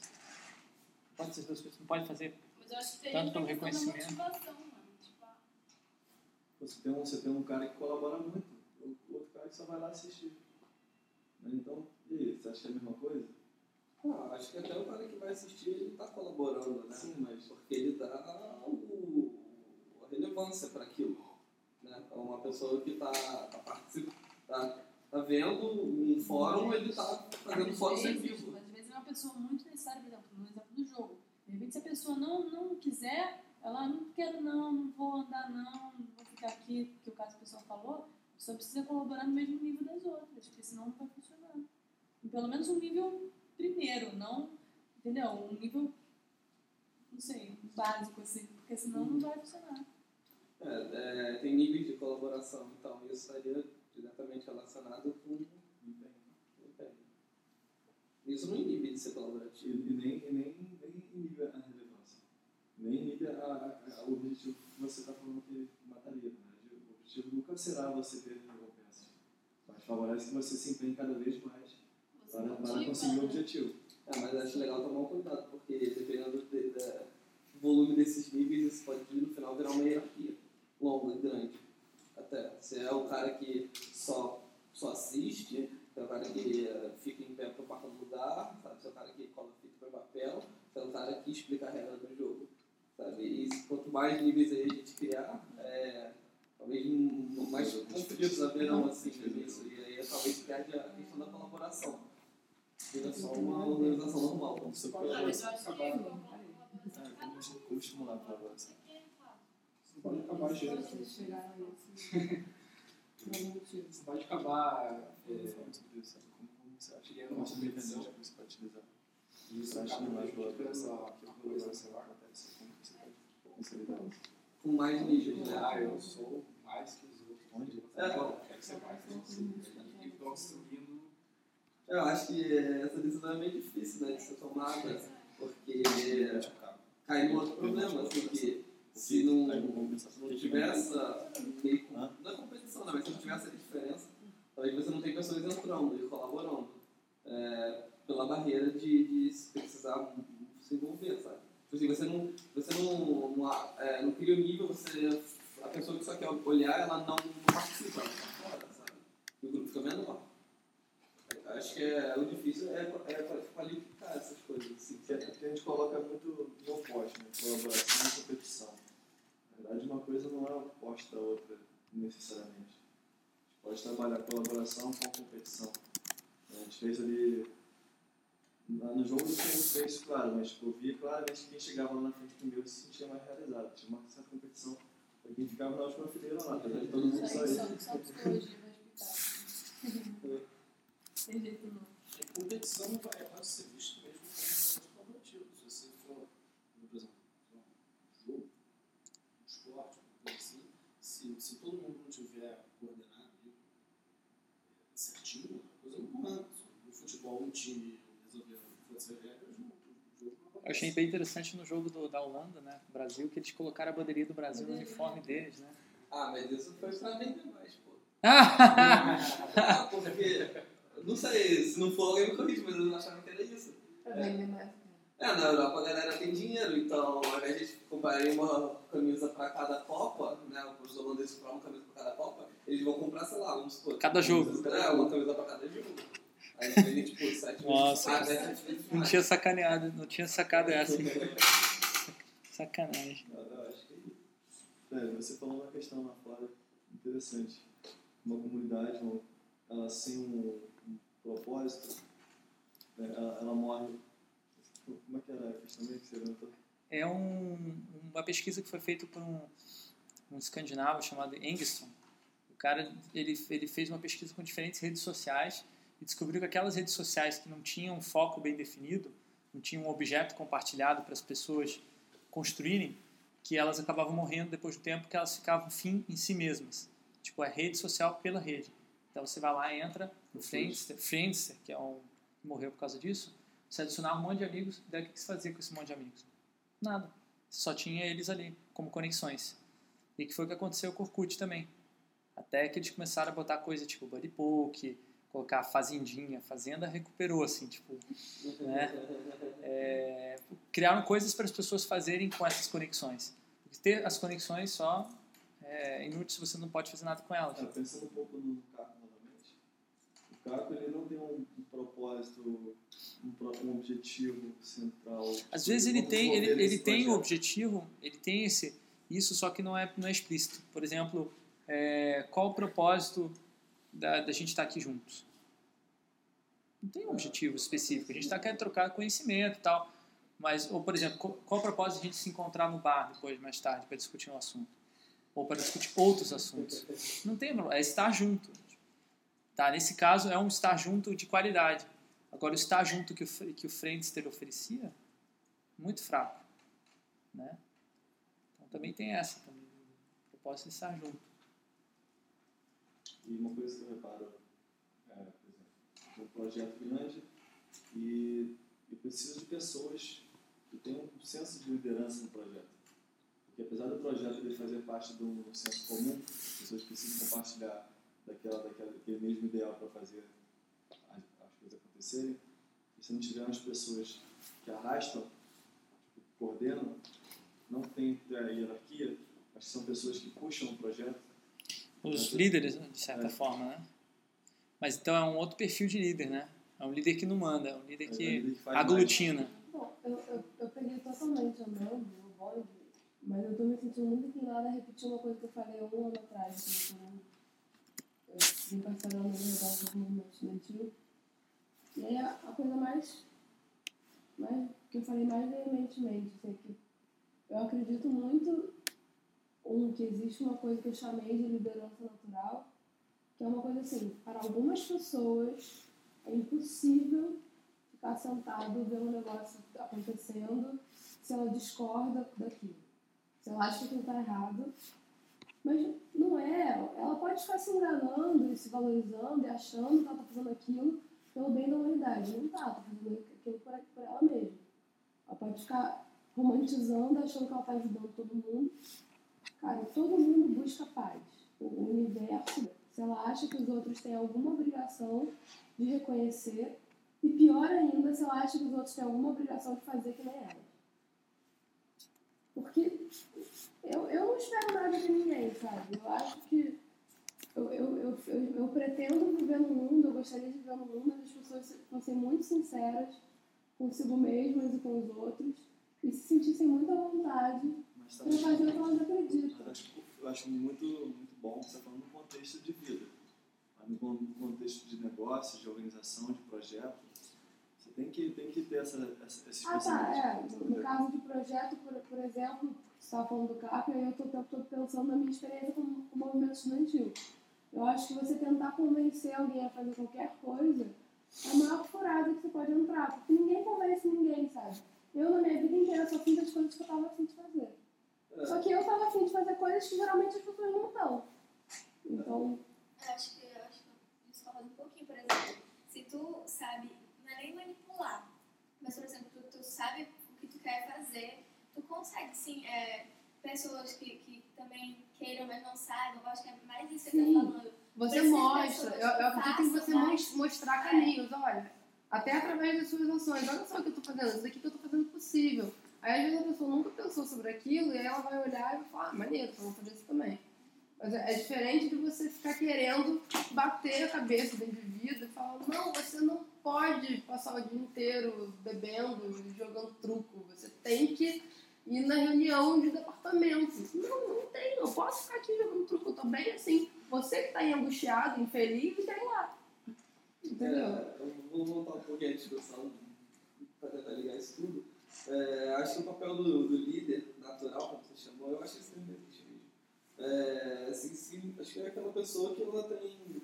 Não seria uma função de, de mandar, seria uma função de, de emocionar, né, de motivar. Ele funciona também como um, um, um comunicador. Né? É, acho que ele acaba é, mostrando para as pessoas o que tem, porque ele vai ter a função de quê? De, de pegar o trabalho de A e mostrar para C, né, e vice-versa. Então ele funciona como uma pessoa, uma, Mediadora. é, uma mediadora, uma pessoa que está comunicando entre as peças, né? E ele também funciona como uma, um, um portal para motivar, né? Porque as pessoas é, não, não acredito que elas estejam sabendo exatamente o que elas querem, né? É, elas, tipo, isso está muito ligado à, à falta de, de visão, exatamente, né? Vamos supor, tem uma, é, existem mil, festas para você ir numa noite, sabe? Você não vai saber quais são as mil para você saber exatamente o que você quer.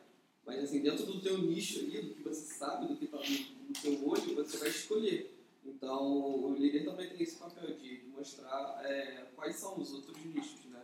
É, acho que passa um pouquinho para esse. E ele fazendo esse tipo de, ação, acho que cai mais na, numa resposta mais colaborativa, naturalmente, do que numa.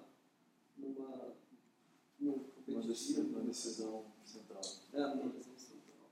experiência né, na faculdade, porque tem luta de trabalho, e acabava que você acaba sempre tendo um que acaba encabeçando o grupo. Eu ia lá puxando, a gente sentava, não é, ah, fulana manda no grupo, não.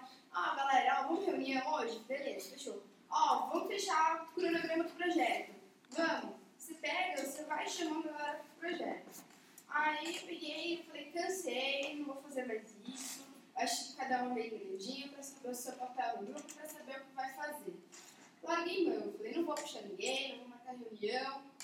Se alguém falar, olhar alguém vai falar, vamos reunião? Vamos. Não vou puxar. O que aconteceu? O pior projeto que a gente desenvolveu foi aquele que não teve ninguém para puxar o grupo. Para falar, ó, tem que fazer, vamos para organizar, para chamar, para dar aquele ânimo às vezes no grupo. Mas isso será que não é um problema cultural? Tipo, de- porque para que funcione um sistema desses, onde não tem líderes, cada um tem que saber o que, que tem que fazer. Mas se, ninguém, mas se as pessoas estão tão acostumadas a só receber ordens, como que você vai passar para essa? A gente vive numa cultura bastante hierárquica. Os brasileiros estão muito acostumados, até por uma formação política, cultural, histórica, de estarem submetidos a, um- a uma, uma, uma metrópole. assim. É, a gente tem essa, essa síndrome de submissão. Então, como é que a gente vai, vai trabalhar com sistemas anárquicos, onde cada um sabe o que tem que fazer, se a gente não se tem É, barreiras é. cultural? Tem, tem que praticar isso, né? Tem que Mas então, o que a gente A faz? A gente pratica, ou a gente, como ela tentou e não deu certo, tipo, tentou e não deu certo, que bom. Tipo, que bom que não deu certo. Significa que você vai ter que fazer mais vezes para você Por aprender. fim, o grupo se desmanchou, porque ah, não deu certo esse projeto. que não sei Então, todo quê." mundo fica nesse não deu certo, não vamos tentar. É, É. porque que nem todo Cômodo. mundo sabia essa É função cômodo. dentro do grupo, mas não tinha aquele pra cobrar, sabe? Pra falar, olha, gente, hoje a gente vai fazer, chegar a tal conclusão, mostrar isso, a gente vai reunir pra fazer isso. Não tinha mais ninguém ali, sabe? Cobrando, falando. E nisso, cada um ficou com a sua função, que já exercia, mas ninguém tinha aquela vontade de. Parece que, sabe, ficava sentado e. Ah, tá. Os dias estão passando, beleza. Alguém vai fazer. Tem uma, tem Alguém uma, vai fazer. uma coisa interessante, você falou uma experiência mais anárquica, eu comecei a pensar. Às vezes você tem uns grupos, assim, por exemplo, você vai fazer uma, uma viagem com uma galera. E aí você não divide as tarefas. Você não combina quem vai varrer, quem vai, quem vai cozinhar. E aí acontece uma coisa interessante, pelo menos em alguns grupos que eu frequento, é que pode ser que nos primeiros dias a coisa fique muito zoada, assim, ninguém esteja entendendo nada. Mas em algum momento as pessoas elas vão encontrando uma coisa meio, meio espontânea mesmo, vai surgindo. E aí sem ninguém falar nada, uma hora um pega a vassoura, aí não sei, daqui a pouco você tá com fome, você vai ver tem alguém fazendo uma comida. Mas isso e a é porque coisa na, vai, na casa, na casa existe uma visibilidade sobre as Existe ações. Quando alguém pega uma vassoura, os outros vêm. Agora, não sei lá, no, no teu trabalho, não sei como é que é o caso de vocês, mas, por exemplo, se estivesse online, só à distância, e alguém começou a fazer o trabalho, e isso não apareceu para os outros, não acontece isso. É, então é é interessante pensar então se, se é que vocês estavam pensando isso sobre plataformas, ferramentas colaborativas, isso é um elemento, deixar visível o que tem para ser feito e se está sendo feito. O que, que vocês estão vendo? não, a gente está pensando em tipo, como, como, como tangibilizar essa interface. A gente tem alguns mecanismos. O próprio Google Docs tem lá um, um histórico de quem fez, o Dropbox tem quem colocou o arquivo. É um checklist, a gente pode botar o nome da pessoa que fez aquela tarefa. Então, diretamente linkar a tarefa à pessoa. né? Então, isso já, já, já cria normalmente a questão do status e do, do. É, mas uma coisa importante é que a definição de quem, quem vai fazer o quê seja uma autodefinição. Eu quero fazer, eu vou lá e ponho meu nome. Então, isso pode abrir, digamos assim, um edital. Né, edital de tarefas a serem feitas. Eu falo, eu faço isso, eu faço aquilo. Agora, o problema é a cobrança. Quem vai ser o chato que vai cobrar? Vai ter um chato cobrando ou vai ser o grupo inteiro que vai cobrar? Ou não vai ter cobrança? É, mas também tem o limpar a privada. Quem vai limpar a privada? Esse nunca tem, sabe? Alguém tem que fazer o trabalho Essa vale sujo, 30 assim. pontos. Cara, mas o pior é que alguém vai fazer. Não, Não, tem, ó, tem, no- Eu sempre tem, um, tem um sistema interessante que Eu sou do tipo de pessoa que vai fazer isso. a gente tem, tem um, Eu pego pra fazer uma parada dessa. A gente tem uma, uma, uma forma de gestão colaborativa no Templo Hare Krishna, na qual eu faço parte, que quando tem um serviço difícil que ninguém quer fazer, a gente chama de serviço Stallone. Daí, tipo, o cara mais duro, é o cara mais duro na queda é o cara que pega o serviço Stallone. A gente inverteu a situação, então todo mundo agora fica disputando para fazer, para limpar o banheiro, porque é o serviço Stallone. O cara se sente o fortão que fez a coisa que ninguém queria fazer. Mas é uma coisa puramente. É... A gente fez uns cartazes, assim, com o Stallone limpando o banheiro e tal, fez umas coisas. uma campanha de motivação para fazer as coisas que ninguém queria fazer. Ah, tá. É isso que eu queria saber. Como é que você é, materializa, né? Ou tangibiliza é, É, isso, né? Essa- essa é que eu queria levantar. de Como é que o designer pode incentivar isso? Né? Tipo, o designer, esse papel dele nessa questão. Não filosofando em colaboração. Tipo, a gente já, já começou um pouco Como, sobre como, como, como botar em prática, né? O que, que o designer pode fazer em termos Pra práticos, né? Acho que O painel de, de resultados é já, já uma, uma questão. campanhas, campanhas com certeza são bem interessantes. Painel. Eu, eu acredito também em, em, em não necessariamente alimentar mecanismos que já existam caso você não concorde com eles. Aí É uma questão ideológica mesmo. Por exemplo, eu, eu hoje não acredito na, na, na competição, assim, na, a coisa do- dos resultados, até de associar quem foi que fez. Eu sei que isso é um recurso que daria certo, mas eu não, não, não, Não não dá- tenho interesse. Aí, Assim, que- aí- como, é, que- como, é, que- como é que a gente poderia, de repente, de maneira não, não competitiva, porque realmente é competitivo isso, é, mas sem querer deixar de ser competitivo, porque tipo, não é uma coisa ruim. Dar esse retorno para a própria pessoa. É. Você não precisa dizer para o grupo inteiro, olha, fulano é fodão. Mas a própria pessoa, por exemplo, poder ver o quanto que ela está contribuindo para o todo. Ela mesma ter uma, uma- uma visualização repente, do, olha, já foi feito isso e você fez isso. A tua faz, sabe? Mas é uma coisa minha. Eu, eu com Ah, tipo, isso é muito pessoal, né? Porque não, tem pessoas que simplesmente não vão fazer questão de, de ver que, ah, meu Deus, que feliz que eu fico por ter feito isso. Aí, tipo, o negócio é achar as pessoas certas no caso do projeto, assim. É, é complicado. É, a- Conhecer um pouco. São, são características humanas, né? Existe o preguiçoso e sempre vai existir, mas que isso não tem como negar. Então. É, mas existe a questão cultural, é, e isso é uma coisa relevante. Se o brasileiro, é, como, de um modo geral, ainda não consegue assimilar isso, eu acho que a gente tem que entrar num processo de transformação. Que, na minha opinião, não é feito em uma geração só. É, muita gente martiriza, por exemplo, quando presas assim, agressivas e tal. Vou dar um exemplo mais, mais tosquinho. Ah, Nike produz tênis na África pagando um cent para cada africano, entendeu? Umas coisas desse gênero. E aí ela vai lá e faz uma campanha, sei lá, com um cunho social e falando que ela ajuda o pessoal do morro do lado, sabe? Da sua casa. Então, assim, é, é, o pessoal vai e malha muito a campanha da Coca-Cola, da, da Nike nesse sentido. Porque ela está sendo assim, mentirosa, vamos supor. Só que eu acho que isso, na verdade, é um processo de transformação, entendeu? É, antigamente ela nem a campanha fazia. E hoje em dia ela faz a campanha. Por quê? Porque ela quer se vender mais e ela se mostrou à frente. E aí todas as outras uma hora vão fazer, porque elas vão copiando a Coca-Cola e isso vai acabando sendo um padrão de mercado. E quando esse padrão existir, ela vai sentir a necessidade de fazer outra coisa, ou ela ou qualquer outra empresa, que estiver no patamar de, de ampliar sua comunicação, né, sua publicidade. E aí quando ela fizer essa outra coisa, ela vai, ela vai puxar os outros a fazerem tudo. E assim vai. Como, por exemplo, acho que foi a história do papel reciclado. Né? Muitas empresas começaram a ir com papel reciclado, foi uma, porra, uma febre, e todo mundo feliz, caraca.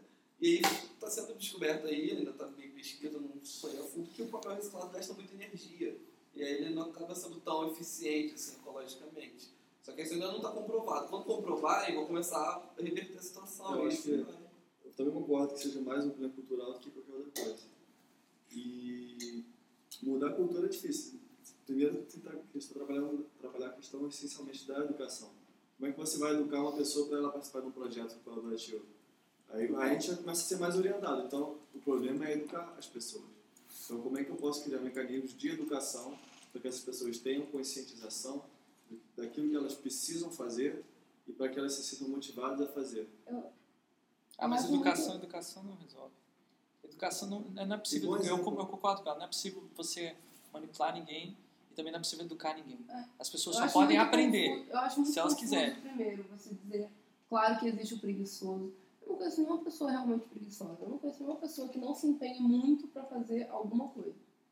Todo mundo tem alguma coisa que motiva muito. Para aquela parada você vai se matar, cara. Não interessa. Não tem hora, não tem banho, não tem. Só que tem coisa que você simplesmente não tá afim. E foda-se. E ninguém vai ficar me dizendo o que, que eu tenho que fazer, sabe? Tipo, foda-se que era assim, de, de dar, todo mundo diz, ah, não, você tem que estudar, você tem que não sei o quê. Cara, sei lá, alguém inventou isso, entendeu? Não fui eu que decidi. Eu não assinei. Não, sim, mas, mas aí é, isso são, são coisas. Aí, aí você tá comprometido com o quê? Tá comprometido com aquilo, porque aquilo faz sentido pra você, ou porque você tá interessado no salário que você recebe no. no, no é, porque, com o que, que você tá realmente comprometido? Aí são milhões de camadas que ou a gente está desvelando, ou, ou sei lá, são degraus que a gente vai subindo. Então, enfim, é você perceber por que, que as pessoas estão envolvidas, elas estão realmente motivadas a, a participar daquilo, qual é a motivação, A gente fica pensando na questão da relevância aqui. você vai indo. Que é só isso que se fala em publicidade hoje, relevância. Como identificar a relevância para as pessoas. É a, a grande questão da, da comunicação hoje é achar relevância. É, gente, porque a grande questão é que a publicidade tem mais é que se fuder mesmo, cara. Porque tá, tipo, criando necessidades pra convencer as pessoas que elas precisam de coisas que elas não precisam. cara. O prefácio do, prefácio do, do, do Design for the Real World, do Papanek, é muito engraçado. Ele fala, só existe uma profissão que é pior do que o design neste mundo, que é a publicidade, né?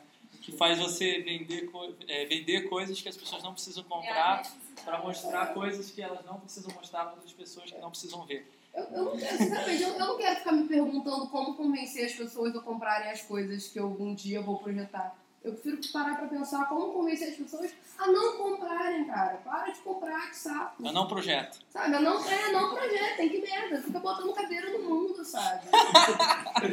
Porra. Aí fica discutindo sobre campana, não sei o que. Dá uma porrada, homem, cara. Então, a não, então a não, a não colaboração também é uma colaboração? Tipo, você não, não colaborar com o capitalismo é uma forma de você colaborar com a ecologia, tipo, com a Eu sustentabilidade? acho que não. Eu acho que se você não tem uma solução, é, você não, você não precisa só criticar o problema, sabe? Porque existem fatos. É, se não existe cadeira, é, existe, vai ter que existir algum modelo Não, de mas a, a- a minha questão era, era, acesso. era, é o seguinte: detectei que existe um problema no sistema colaborativo, digamos assim, da minha empresa. É um sistema que explora os funcionários e fazem eles darem tudo que eles têm e não dá nada em troca deles sem nenhum tipo de sistema de incentivo, por isso é uma porcaria e não funciona direito. Tipo aquela efemerar que ela comentou da, da, do lugar onde ela trabalha. O que, que eu faço? Eu faço como ela disse, eu, tipo, eu não, eu não, não aceito, eu não, não me. Não me, não me é, não entro no sistema, eu, eu questiono, eu paro, eu travo, eu não projeto, ou é, eu tento mudar. Se eu tento mudar, como que eu tento mudar? Acho que ela disse foi exatamente isso. Como que eu convenço a não vender? né? Então, como que eu tento mudar? Acho que foi mais nesse É, sentido. eu- Mais nesse sentido. então... Pelo menos é, eu acredito que é, é mais. é, se você diminui mais a, a situação, o projeto, o que for, se você não participar e não tiver uma proposta de mudança, do que simplesmente você ser contra, mas é só participar. Por exemplo, ah, eu partida, não, não queria tanto assim, não, mas é, quem critica o capitalismo, na minha opinião, deveria apresentar um modelo melhor do que o capitalismo, sabe? Se, por quê? Porque atualmente ele, vive, ele é o que está reinando no mundo. É, o socialismo, ele funciona ou não funciona? Bom, ele foi experimentado um modelo. E esse um modelo não deu certo. Um modelo, sabe? É, pode ser que existam outros modelos, sabe? Como o chinês, por exemplo. Que É, está aí. Oi? Que está aí no modelo do, do Mas, socialismo mas, chinês. assim, é, ele não é um modelo mais firmado, né? Ele é um modelo com grandes adaptações. Mas ele, é, mas ele é de base socialista. Ele é de base socialista. Sim, então, é, é um modelo diferente do, do da União Soviética, né? Então, é um outro modelo. É um outro Foi modelo. testado um modelo, outro modelo continua e outro, outro, talvez. Sim, então, é, eu, eu acho que, por exemplo, se você é contra o capitalismo, sabe, que é, apoia o modelo chinês, vamos supor, mas você ser contra o capitalismo e ser contra é, a ditadura chinesa, então eu acho que é, é prejuízo para o mundo, você, sabe? Só existe o pra capitalismo e, o, a Não, China? é, não, deve Não, mas eu entendi o que ele quis dizer. Mas assim, é, Sendo contra de ah, tudo, você- conhecer, entendeu? Não, é- e, é mesmo que não exista, mesmo que não exista, então você vem E você não precisa ir na China, você vai ali, tipo, tem, tem ecovilas espalhadas pelo, pelo Brasil, por exemplo, que já são outros modelos Sim, independente do, do, do seu fato, da sua ação específica, é, é mais um tipo de pensamento, né? É, se você é contra, então escolha um que você seja a favor, ou, ou então escolha o que está acessível a você, sabe? Eu também sou contra muita coisa, eu acho muito agressiva a publicidade é, do jeito que ela é feita, mas é, eu, nem por isso eu vou parar de me relacionar com a publicidade, porque o mundo não consegue cortar a publicidade radicalmente assim, sabe? É uma coisa muito agressiva isso. Quando se cortou bastante em São Paulo, já foi um- uma coisa meio chocante, sabe? E como é que foi a adaptação, sabe? É, então, co- como mudar esse modelo de, de publicidade? Eu acho que é um processo, sabe? É uma mudança devagarzinho, são sementes são plantadas e tal. É, eu não, não sou contra a publicidade. Eu sou contra é, publicidades específicas. É, por exemplo, existe uma publicidade que foi muito boa e muito positiva. É, aquela do xixi no banho, por exemplo, muito bem famosinha. É, eu não estou nem julgando o, a ideia de se realmente fazer xixi no banho se economizava no mundo. Eu tenho dúvidas sobre isso. Mas a, a proposta de se fazer uma coisa boa, que todo mundo olhe, que todo mundo, no mínimo, pare e reflita se vale a pena ou não, isso é uma publicidade, ó, tipo assim, pra mim, muito legal. Se o mundo todo fosse recheado disso, cara, isso é muito legal. Isso é, isso é inteligente que você está falando. Caso, são coisas que realmente que envolvam o público a participar. Não, o, pro- o problema da básica da publicidade é ela ter se apropriado do espaço público como é, e ter mantido a voz num só polo. Acho que a gente está entrando na discussão de modelos convencionais e modelos participativos de comunicação. Com certeza. Então é isso. a publicidade vai ficar mais e mais agressiva. Tanto que hoje você não precisa nem ter mídia. Muito mais poderosa. Tá cada vez mais? Tem poderosa. all mídia. Então, eu acho que é cada vez mais. É, a publicidade também eu vejo nascer por uma outra vertente, né? Você não. Acho que está nascendo agora não é você ser atingido por ela, mas você é, buscá-la. Então, o que as pessoas fazem desenvolvendo esses aplicativos de redes sociais é quê? Porque, ah, porque eu gosto de, de brincar, de relacionar meu amigo com minha amiga, sabe? De brincar de cupido. Então a Coca-Cola foi lá e lançou, sabe? Através de perfil que você mais ou menos identifica, você compara com seu amigo. Ali ela tá é um lado completamente humor, não é talvez um social elevado que faça a pessoa pensar melhor, mas também não achei nada agressivo te induz a comprar coisas, sabe? Ela só pegou uma área que você gosta de fazer e você agora buscou aquilo, sabe? E ela assinou. É, o N-Design eu também vejo isso como, como um pouco disso, né? É uma coisa muito legal e a gente assina design ali, sabe? A gente promove design fazendo uma coisa legal, que é o N-Design. É, eu espero que após esse N-Design, a universidade daqui ela fique contente de ter acontecido o evento aqui, que isso traga frutos para ela. E a gente assinou N-Design, entendeu? E isso é uma forma até de publicidade também, criar-se uma ação, um evento. A faculdade com certeza está feliz porque é o nome dela projetado o tempo inteiro na nossa cabecinha. Não tem como não estar feliz com isso. E assim, é, é, pô, é, isso desvirtou muito do assunto, né? Eu vou puxar. É, a gente está falando de, de participação, de como, como, como comunicar é, valores, tipo, acho que é mais ou menos isso. É como você engaja a pessoa, não é isso? Então, a gente está falando de relevância em publicidade. No caso, a gente está falando de relevância em publicidade é, utilizando bem mecanismos sociais e colaborativos. Mais menos isso. Bom, acho que a gente também não precisa se estender muito mais nisso, né? É também até porque o horário né? Já está.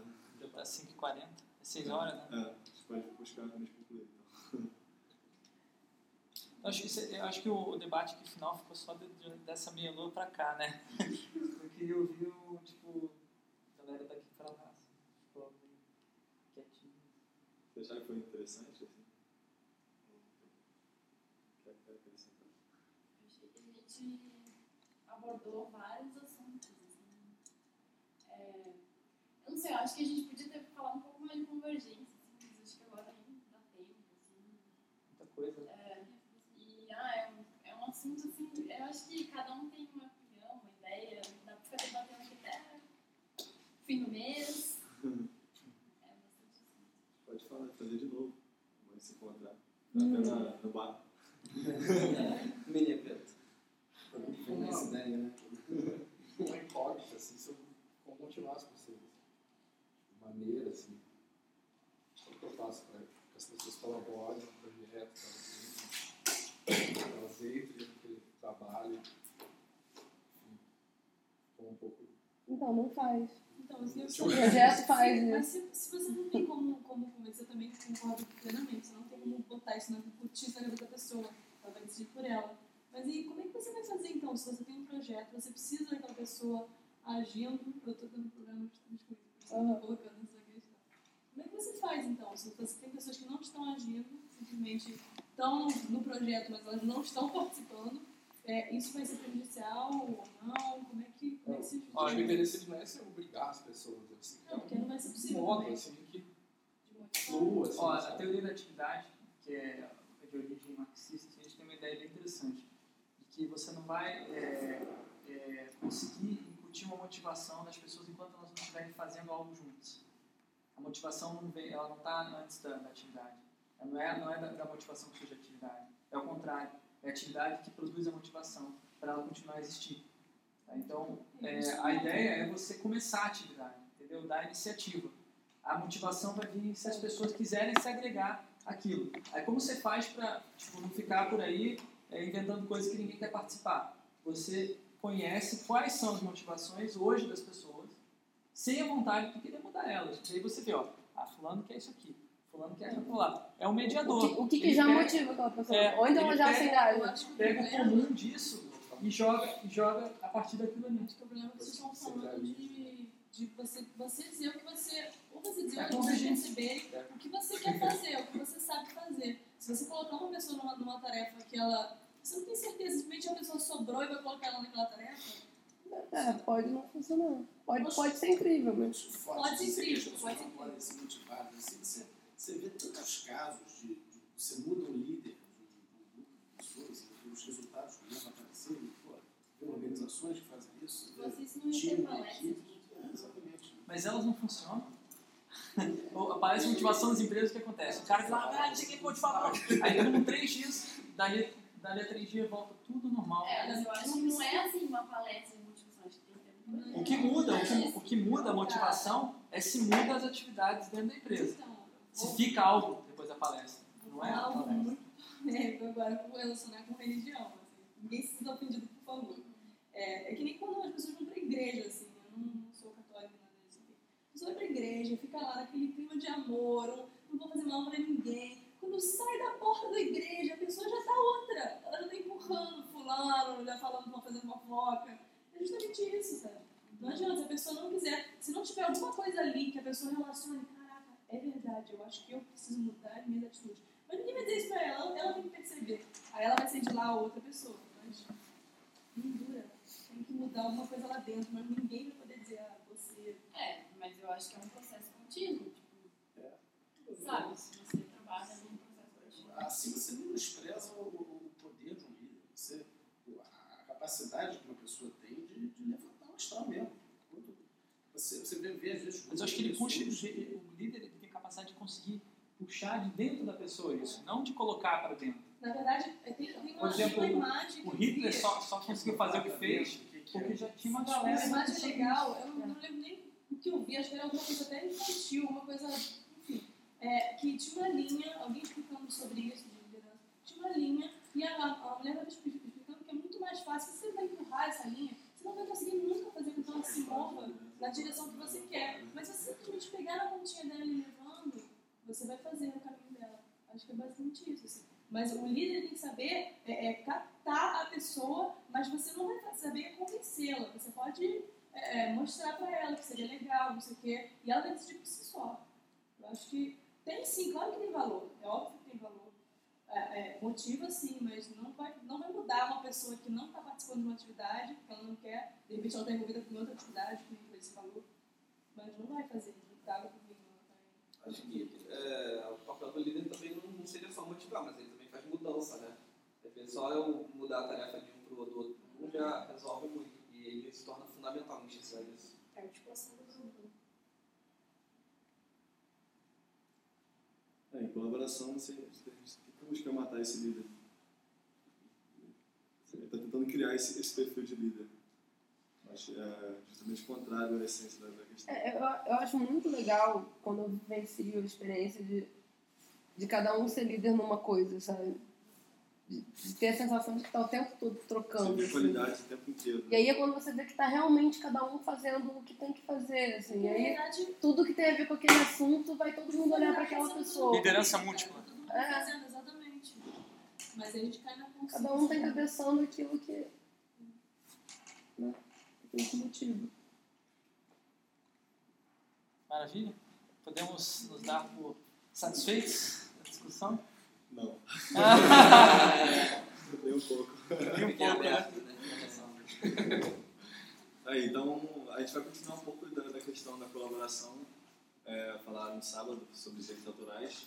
Falar essencialmente sobre design livre, que é um tema que está sendo desenvolvido pelo Fabiano Nunes. E a gente vai buscar entender um pouco mais como a gente pode quebrar esse paradigma que designer não, não consegue co- participar de projetos colaborativos, comparando é, ao modelo de, de programadores e tudo mais. A gente vai fazer uma experiência também de design livre utilizando reaproveitamento de brinquedos eletrônicos. A gente vai trazer um monte de brinquedo eletrônico e vou mandar a galera, botar a galera para misturar os brinquedos, assim, criar outros brinquedos a partir deles, é o chamado Toy Hack.